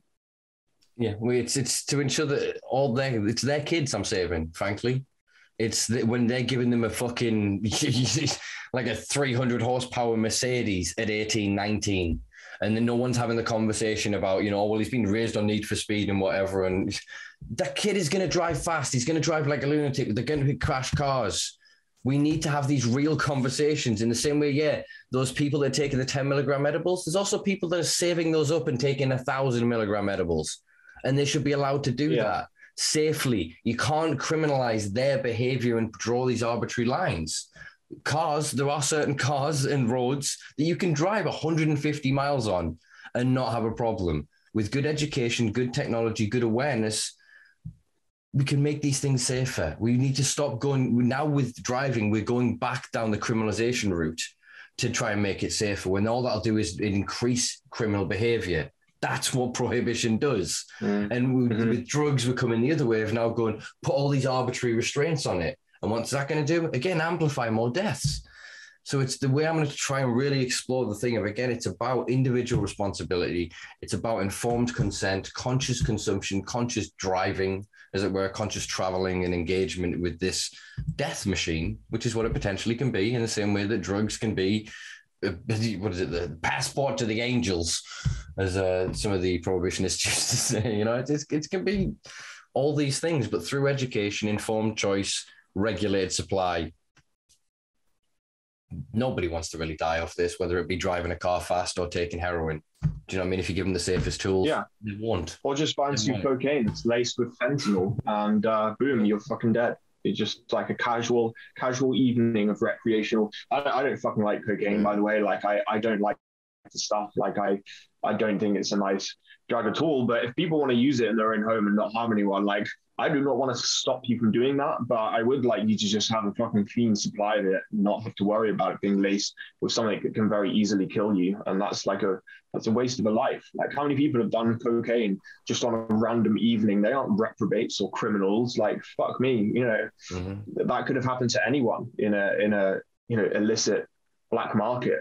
Um, this is it. Yeah, it's, uh, people are being poisoned. They are, are dying not from the choice they've made to consume that drug, but from the adulterant that is in that supply or from a lack of care that is created from a lack of empathy because of a lack of understanding of why people are suffering and and dependent on certain substances and exhibiting behaviors that well i wouldn't do that. Well actually i'm sorry. If you'd have suffered the way they have and lived their fucking life you'd be doing exactly the same fucking thing it's that loss of, of humanity as we spoke of before and I think Canada is an interesting one because it's it's paradox of its liberal politeness now with its legal weed and its kind of slow acceptance towards mushrooms and the psychedelic compounds.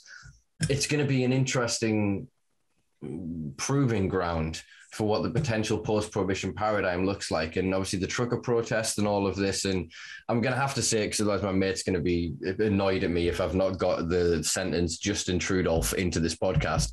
Um, but yeah the, the, uh that's the anomaly, I suppose. But other than that, I think that yeah, Canada is a real interesting model to observe at the minute, and I think because of its transparency and openness in the majority, obviously there are these extreme neoliberalist, frankly psychopath corporate sycophant fucks. Uh, but we park them. The majority is still wanting to share this information. They want to create these communities. They want these consumption spaces. They want the access to the products. They want to share the process. They, they're not interested necessarily in patenting everything. They want everyone else to raise their game. And the way you do that is you share. How do you do that? I'll show you. Come with me. Do you know what I mean? Mm-hmm. That that's so I think that Canada over America has potentially got that yeah, that opportunity to to do it in a way that raises at least the, the Canadian population, if nothing else. Even if they all don't want to yeah. share with the rest of us, at least to collect together, you might be the first nation to actually get it. I mean, obviously you got some stiff competition coming out of the Far East at the minute in Asia, but I think maybe, yeah. maybe, maybe, you know, maybe we can do with some good leadership that can like truly unite not say you're uniting, but actually dividing leave the narcissism at the door and people that like genuinely want to unite people and genuinely want to help people.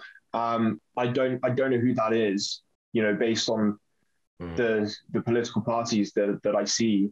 Um, it's, it's difficult because they're both it's almost like they're both Venn diagrams drawn over humanity.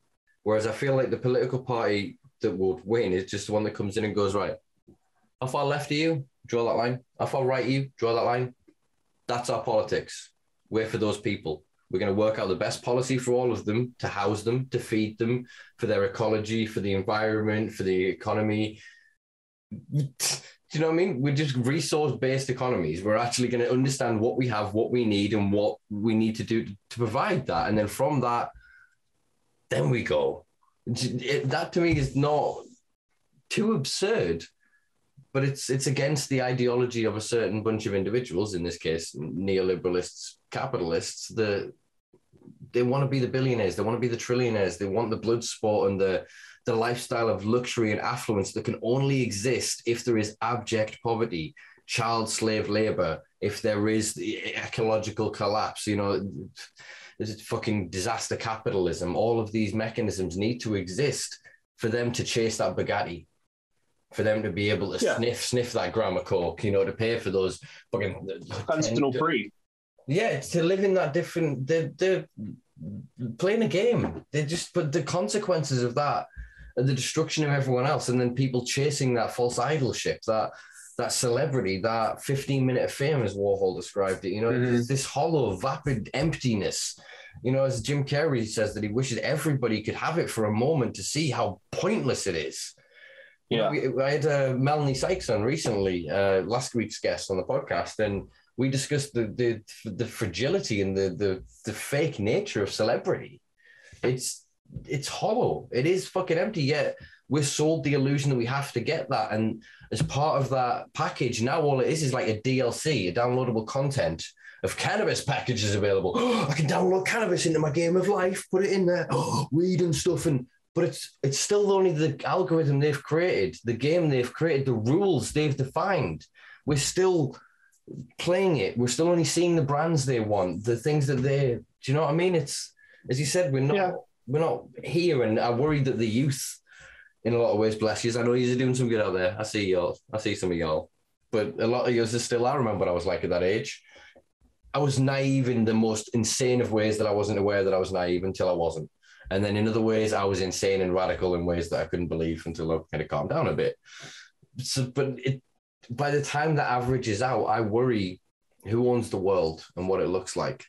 Because we may not have an oil crisis, but we'll definitely have some other fucking crises if these fuckers are not recognizing the carbon sequestration potential of this, you know, the battery storage potential of this, the petroleum replacing potential of this then we're going to be in some problems. yeah, they might have yachts and whatever else and have made their billions, but the billions will be in trouble around the world. And yeah, that, that may be the case. Yeah. I don't, I don't know, but um, you know, a lot of these users are very smart. They're like smarter um, in many things that, that, that we aren't uh, as as millennials.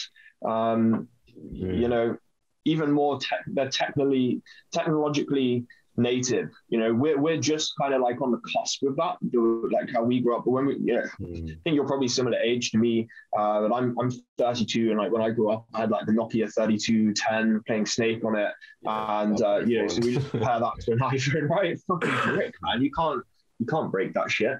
Um, and the battery life, days.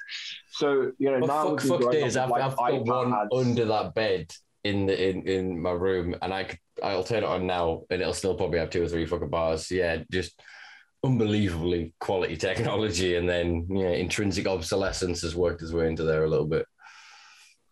Sorry, so yeah, I, I honestly I don't know too many youngsters that well enough to kind of like to get to get too much of a feel on that. I wouldn't like I, I wouldn't know to comment on it, but I do I have hope for the future and you know like I've, I've, honestly I've been through. I'm sure a lot of us have um, just like the overwhelming feel of the of the oppression and uh, the, the, events that have unfolded over the last couple of years. Um, but it, it, just comes full circle and it just comes back to like yourself uh, and like I can't stress enough. Take all your clothes off and just go and jump in in a body of water. Um, you know, and, and then take some mushrooms. Uh, it all just comes uh, back to yourself and your your choice to just like let that shit go and uh, live your life. I was just going to interject and say that the RNLI lifeguard in me that I didn't know was there uh, was saying check the temperature of the body of water first because cold shock is real, folks. You jump into a cold body of water that you are not expecting, you can end up gasping and you lose your breath and can end up in a troublesome position. So to always do check the temperature of the thing you're going to fucking jump into other than that, that yeah, wild, wild, I, wild I can't say I do that, but I would definitely recommend people to do that. I, I would, re- uh, I would, I would recommend you do it, especially on a hot day, dude. If you jump from a hot, hot, uh, your hot body into a cold body of water, the reaction of breathlessness, because you instant, the instinct is to gasp. So your body goes, and you, you, you take in water, and if you've panicked and driven yourself, even as strong swimmers can end up in in in trouble with it. So it is just something to be yeah. mindful of and I'll just uh, you know throw in a disclaimer that you know don't don't do do anything that I've said in this podcast, uh, and I can't be held liable for. but you know, you can actually train in just like cold water, cold exposure. You know, I, I used to find when I jumped into water, like yeah, I I remember that feeling. It would just completely take my breath away. Um, and now I don't do the ice baths, but I do try and take quite regular cold showers. I'll, I'll, I'll have a hot shower to begin with. I can wash myself and then I just go it to cold. And if you can get past the moment of just being really unpleasant and wanting to leave, uh, it takes about a minute, minute and a half, and that, it's a long time. You know that that time goes slowly. Uh, and then you just you get your breathing under control and then you'll just be fucking dancing singing like primal um, under that cold water and it, and it feels incredible. And you know if you if you do that like at least semi regularly then you know you can jump into a body of water. Or like I, I jump in and I doesn't happen to me anymore. And I actually jumped into Anderson Lake in Pemberton at this facility visit. It's like a glacial fed uh, lake, uh, and it was freaking cold. Uh, there, there, was a beautiful dock, and there was a ladder as well. So I was like, okay, it's a clean jump in, get out on the ladder. Um, so yeah, we we went in for that and then jumped in a second time just for good measure. Uh, and it, yeah, it was extremely cold. I wouldn't have wanted to spend like much time in that water because I could already feel like the body starting to slow down and stuff. But just as a quick kind of refresh, it was yeah. so therapeutic. Cleans out the cobwebs in your mind. Just uh, it's like the opposite of like a cheap, quick dopamine hit, which would get fucking plastered with through our phones and like sugary processed foods and instant TV and internet like all the time. It's like an anti one of that. Like, you know, you do something, you're like, oh fuck, I don't wanna I wanna do this. You're like, no, just do it. And you jump in and you feel incredible. Um. So yeah, I'm big advocate. It's a, a neurohormonic response, so it's it's going to be triggering something along like uh, neuroadrenaline and things like that because you're having such a like, Rah! and it's you, that present, that stimulation and yeah, I found it when I was uh, training for a while at the gym and leg day. No matter what, I'd always come back and do cold bath. And the longer I could submerge and the better I could do with it. When I got out, the once I kind of I'd, I'd shake a bit, but it was euphoric. Like my muscles were singing. It was like oh, like it was just such a like, and the rise back to warmth was just such a almost quite addictive experience, really, in some ways. I can see why, especially it is. there is there is such a, a school of following for the Wim Hof method and, and other kind of uh, yeah ways of sort of training and extending uh, the body's capabilities. Because again, it's that honing of a skill, that ability to you know understand and master yourself. That is the ultimate form of coming to consciousness, of to be able to understand how much your body can lift, how much you, how far you can swim, how long you can run. You know, to to actually understand yourself means that you can again make those informed decisions. So if you then want to go, well, actually, I can go somewhere where there's a bear because I'm pretty fucking confident I can outrun that bear.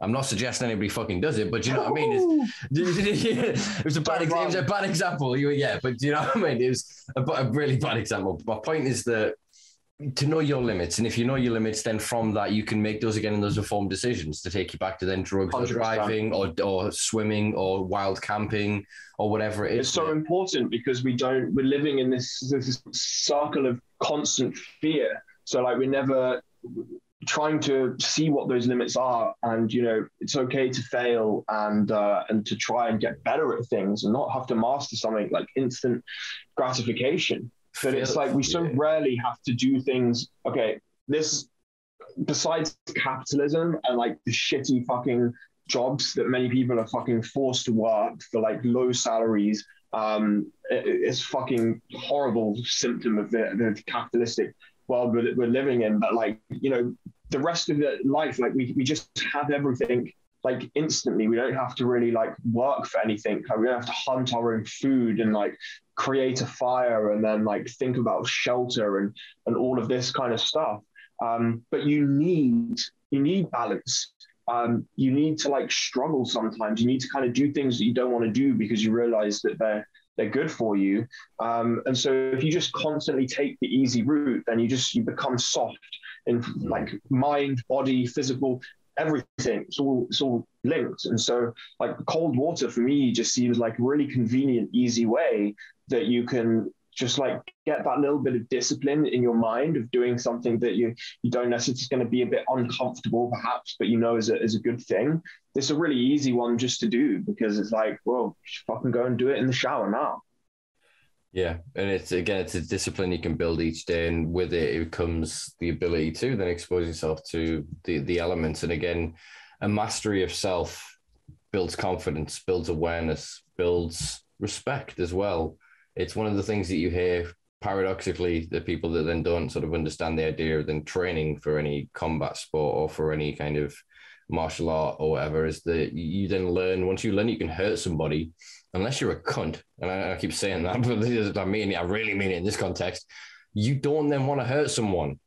You will try and avoid fights. You don't then go out and go, all right, I want to show what I can do. No, you you know you can use it when you need to, but you don't seek to use it. And I think that is again to go back to the, the driving and the drugs, and the same should be true of, of dietary responsibility for our individual health and all of these other responsibilities and relationships and core primal connections to the basic elements of humanity that have been hijacked from us and sold back to us again, drip by drip. And they've they've snuck in all of these all this sugar and oils and all of these different additives and preservatives that are that are differently addictive and modify us and then the changes through algorithmic ordered uh, ad- advertising and they're stimulating us for different things at different times through iconography and symbology and again advertising it's all just woof so again like you sit in cold water it's you are snapping yourself people do it when you've drank too much you've you feel a bit weird, you haven't slept, you're not waking up, you've taken too many drugs.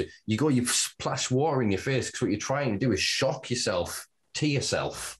You're almost trying to get rid of all of the other games and all of the tabs that are open in the in your mind and go back to the ah.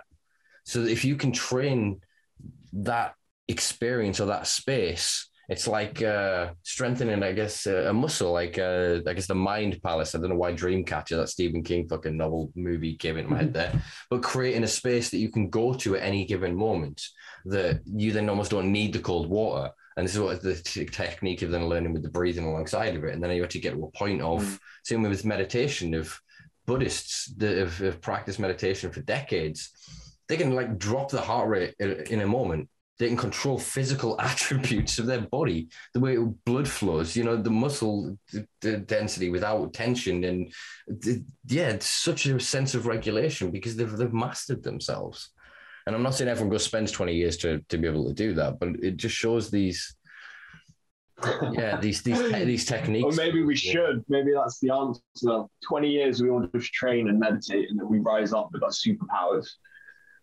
But then, if you ever again, it's one thing of the the joke of said if got every kid to meditate within a few generations, there'd be no anger because everyone would just be like, be like Canadians on like the best MDMA ever, like or the, the, the, the, cliched Canadian image on like the best. Just everyone's like, ah, just a map, crazy cool. Everything's, everything's great. It's lovely. Everything's fine. Everything's the best thing ever. That that's what I kind of want life to be. I know that's idyllic, but the most of the conflicts that exist now are because of the traumas either we carry around historically, culturally, individually, uh, from the the dogma, the the burdens of the bullying and that we carry in um, social pressures and all the rest of it from ancestors and from culture. T- to do what? To be anything other than what we're supposed to be, which is our fucking selves. We need to get out of our own fucking way. And I think, yeah, meditation is a good way towards that. Mushrooms, good way towards that. Just the simplest way, folks. Go spend some time around trees. Gonna, that's the most pseudo spiritual thing you'll ever hear me say, or like scientific thing go spend some fucking time on trees. Trees will literally make you feel better. I'm not even, I mean, in just some way, nature will commune with you. Understand like the appreciation of phyllotaxis, the different expressions of the leaf patterns, understand the, the different taxonomy of trees and watch like, go watch a fallen tree become four trees in the woods.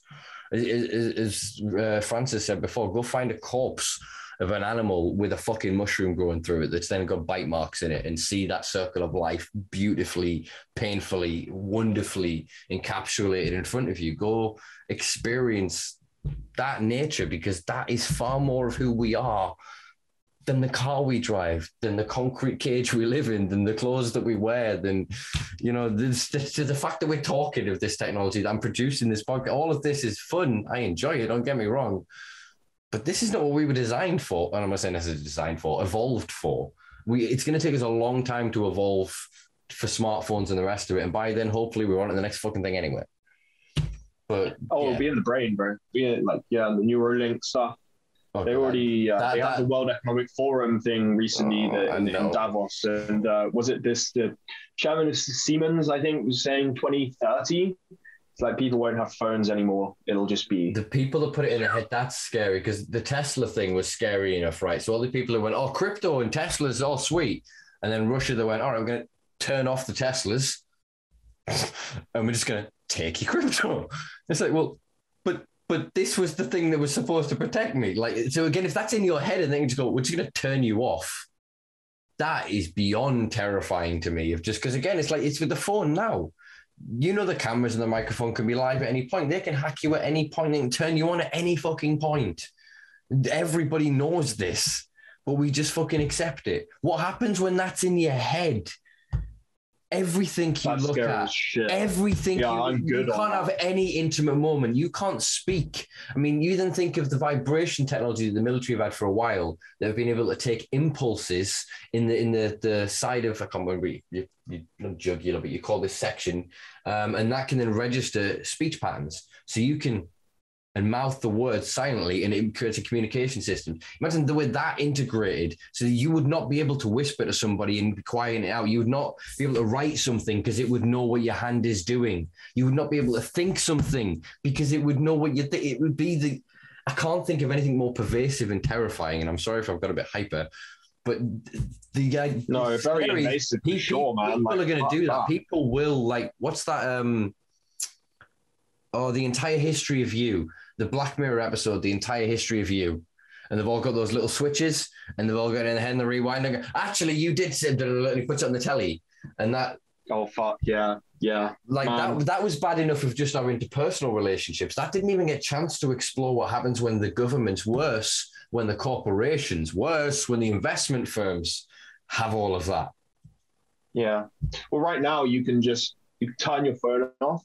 You can put it in a drawer, you can go outside. And by the way, when you go outside in nature, like we've been talking, like don't be on your phone. Like dedicate some na- time to to nature and go off the beaten path. That's where all Yeah. the cool shit is. Just Actually, a little yeah. bit. Just a little bit. Get a bit of separation anxiety from your phone because yeah, because the other side is you're saying yeah, you can turn it off and put it in the drawer, but it's not like those Nokia's back in the day. You could take that battery out you could go put them two different. You, that would never list. That was not yeah. doing shit. You know, you, you yeah. would hit every electrical device in your house would go off when you were getting a text message. There was no way they could do the kind of mass surveillance they were doing now on that technology because everything would constantly going to da, da, da, yeah. I think my phone's acting weird. Like it's just tell the future. I'm getting a message oh, that's gonna be the one. Yeah, I'm gonna migraine. I must. Oh, that's a tweet. Oh, it's fine. It's fine. It's fine. oh, imagine, fuck, imagine malware. Like they, you could upload fucking harmful shit. Oh my God, potentially. see, like yeah, Jesus Christ. There was there was a an article. We're getting a bit off topic. We're going to wrap, wrap up soon, but I'm enjoying the flow of this. So I just yeah, we'll a few more of these anecdotes. But, uh, there was a Vice article a while ago about chastity belts, male chastity belts, and a guy had basically got stuck in a male chastity belt that was connected to his smartphone, and it got hacked. And they were basically forcing him to ransom through Bitcoin to re- literally release his dick. oh no, come So- on. so- so again, What those- can you imagine those- You find yourself in that position, like, oh shit, that's a tough one, isn't it? You know, you've got no choice. Yeah, that's like because again, like the manufacturers didn't build a failsafe into it. The story got that big. Like obviously, I think Vice contacted the people, and they actually then created this. Ironically, they called it a backdoor system uh, to get into it. Um, but again, it just shows we, we have. It's the Jeff Goldblum thing of you know we've we've done the thing, we've built it, and we've packaged it, and we've sold it before we've thought of like, well, should we? Like just like should we a minute? Like, what was wrong with the thing before this? Innovation is all well and good, but innovation for innovation's sake that just becomes innovation that it isn't innovative is idiocy. useful, yeah. is idiocy. It's marketing. It's gimmicks. So yeah, your iPhone. Th- where are we on? Thirteen now? I think we're on 13. 13 sounds about right. Fuck knows. Like, really? Is it that much better? If Apple wasn't breaking your shit every two iterations of the iPhone, would there really be a fucking problem with this? No, Do, do you know, it's, no. it's Cameras are getting pretty wild on there though. Like that's that, I that, that like- scares me. like that's that's the the. side of it. Uh, I agree, but the camera should be dumb. It should be a DSLR or something. A camera that is like it's not internet connected. It's not trying to. Try. You think of yeah, oh, look at how great this iPhone camera is. Yeah, so when you're when there's thousands of you walking through one area holding your phone up because you're touching your screen, and you've got 17 cameras the other side constantly mapping and selling the data of your environment to everybody to these third party companies. One of the things that scared me most is a lovely tidbit for y'all to go to sleep on tonight. Um, BlackRock, we were talking about earlier, they are technically the world's largest data collection service on the planet. Because basically, as part of that 20 trillion of owning majority stakes in these companies of all uh, aspects is they get access to data or they get to create products and services and proxies that allow them to siphon off that data. And from that data, guess what they get if uh, we're able to create a project called, I'm going to call it Aladdin. I think it's called Aladdin. I'm going to double check it's called Aladdin, but it is a supercomputer that basically makes speculative uh, calculations on where to then invest. So they've now made a machine that is learning through the data we're creating through the behavior it's manipulating is into doing through their algorithmic control to then feed back into this thing. And it's going to become to the point where all human behavior is mapped by this one machine. The AI is coming. It's coming for us. It's here. It is, yeah. It's, yeah, it's, yeah, it, yeah. Is, it is Aladdin. Go, go research Aladdin. Uh, yeah, built by BlackRock Solutions. It's a risk management, uh, the risk management division of the investment firm.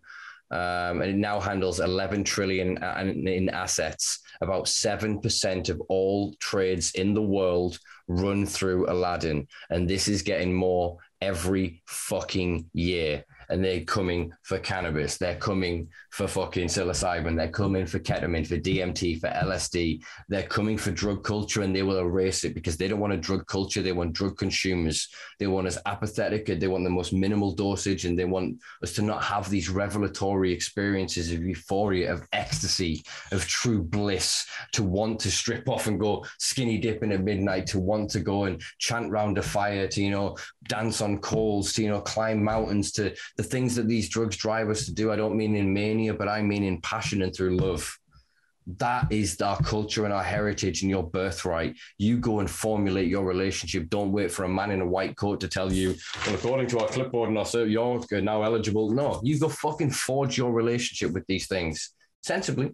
Start slowly, test, ensure you know your supply, but it is your birthright if it's their right to produce and commodify these things and sell them back to you, it is for you to consume them and to form your relationship because that is how we unify. That is how we collectivize to grow beyond our left wing biases, to grow beyond our false dichotomies and divisions that they've set upon us, to recognize that right now I don't need to agree with you. I love you. I see you. I respect you. I honor you. I don't need to compete with you. That that's it, folks. It's as simple as that. And that might sound too fucking socialist or whatever the fucking label you want to ascribe to it. But that's my philosophy. And I don't have a terminology for it yet. But if you want to join it, subscribe below. No, I don't know. Fucking figure it out. Figure it out. Go to the woods, as we're saying, literally. Go find yourself because that's the only way we'll find each other. Bravo.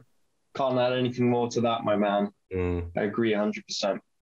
Yeah, that was good, good flow. I like that. I like that. Um, but, but before we before we wrap this up, I just want to say thank you, by the way, and uh, like just keep doing what you're doing. Like it's, uh, I love these these catch ups, and uh, you know, you're one of the voices in the UK. It's a voice of reason, voice of insight. You know, you've been consistently there, and uh, that's that's fucking awesome. You know, we need we need more of this, and uh, you know, that's that's great. I appreciate it. Thank you, man. Thank you. Yeah, I'm. Uh, I'm here for a while. I'm here for a while. I may, I may come visit yourself and uh, get around the world, hopefully at some point. But Fuck yeah, buddy. I, I, there's, I, I uh, believe there's a spot there's a here for you. Nah, I appreciate. It. I appreciate. It. I'll come. Uh, come help you grow some four trees. Um, yeah, I suppose we'll ask the question I'm supposed to ask everybody at the end. I say I'm supposed to. I just typically do. Uh, what does the future hold for you, man? Um, short term, building up the, these microscope workshops. Uh, the first one's going to be on the 5th of July. Uh, we've got a German TV network coming to cover Tom, um, who's who's German and making making waves in the industry here. And so they're going to be like filming our microscope workshop. It's going to be with a few of our local retail cannabis stores. Um, so you know we're doing a lot of prep for that in the launch of the online course. Uh, so that's that's kind of like in my immediate future uh, and for the next few years. Uh, I'm here just working on my projects, um, just trying to trying to be well, trying to learn, trying to improve my um, you know my gardening skills, my my DIY skills. Um, you know that's that's all I'm looking at right now, man. Is is you know staying healthy, happy, and uh, trying to stay in a place where I get to uh, enjoy life and, and work on projects that are meaningful to me and uh, and projects that I believe in and, and, and bring value to the world. So uh, that's where my head's at. That's where I hope my head is at for the for the foreseeable future. That's lush. That's lush. Yeah, I hope to uh, continue to enjoy living vicariously through your Instagram because fuck me, you live in a beautiful part of the world. Uh, for anybody you get the chance, put Canada on your list. Seriously, if you're a drug tourist, if that's your only excuse to travel, but if you enjoy nature as well, yeah, just Canada. Beautiful country, honestly, beautiful and so vast. And yeah, I would say the vast, vast, vast, vast majority of the population and beautiful people. So go check it out. Um, yeah, much appreciated, brother. I will include links to like Urbanistic, some of the things that we've referenced as well, um, including a wonderful uh, rap video. Uh, so, sorry, uh, uh, rap link as well. Um, so yeah, just thank you very much for joining me. Really appreciate it. And uh, go enjoy your Canadian day. And I'm going to enjoy my very early British morning. Lovely. Thank you, Simpa. It was, it was really great to catch up with you. Likewise, man. It's been a, a privilege. Uh, I'll let you jump out if you want, and I'll do housekeeping and then wrap it up. Okay. All right. Peace. All right, man. All right. See you Thanks, later, dude. Speak soon. All, right. All the best. Bye. Peace and love, man. Bye. Well, there you go, folks. That was Francis Hall. Um, yeah, I really enjoyed that conversation. I'm a bit tired. Maybe I hope that doesn't show the fact that it is now 1 p.m. in the UK. Um, but yeah, I, I, always enjoy catching up with Francis. Uh, it's great to have, you know, a Brit on the inside of the Canadian system, as they say, um, to you know, you know, to have that insight, to have that first-hand knowledge uh, and experience, and yeah, we we catch up as, regular as we can, and it's it's great to to understand how it's evolving over there and to be able to report back to yourselves to kind of show you, you know, the the positives, the negatives, and to discuss, you know, all of the kind of different things that we have this evening. Uh, I hope some of the topics haven't been too scary or too uh, intimidating. Um, yeah. I don't want to say, I'm going to have to say the name again, but yeah, BlackRock and Vanguard are two of the most menacing investment vessels on the planet that are probably going to end up owning and operating every fucking thing if we don't pull our fingers out. So I don't know. I'm not calling for a revolution because I don't fucking know how we're going to revolt. I don't know what we're going to do. but yeah, let's uh, let's conspire. Let's get together. Let's figure this shit out. So please do like, share, subscribe. Uh, if you enjoyed this enough to want to support this little project of mine, please do uh, check us out on patreon.com forward slash Simpa Life, uh, everywhere on social media at Simpa Life. As you can see, I've got this new lovely studio space. I will be creating a lot more content. I will be upgrading some of the equipment, uh, changing the lighting and whatever else, and just trying to generally create a, a, better content creation space. I've got a lot of different series and ideas and concepts that I want to work on. Um, yeah, get the website up and uh, finished. Uh, so that's all a lot easier to use and updated with the restart of Last Week in Weed and a few other blog series. So do check that out in the coming weeks and months. Uh, having some wonderful conversations with some guests at the minute. So I'm not going to jinx it by giving you some names, but if I pull it off, be good. Actually, I'm going to be a teaser for you. One of them is an author of one of those books, and I don't think this is a quality enough image of you to be able to read that. So that's probably no further of a clue. Anyway, folks, I'll be back next week with somebody. I don't have a piece of paper that tells me yet. A person, a human, I imagine, that speaks English. I would also imagine. That's about as ambiguous as I can be. All right. Peace and love, folks.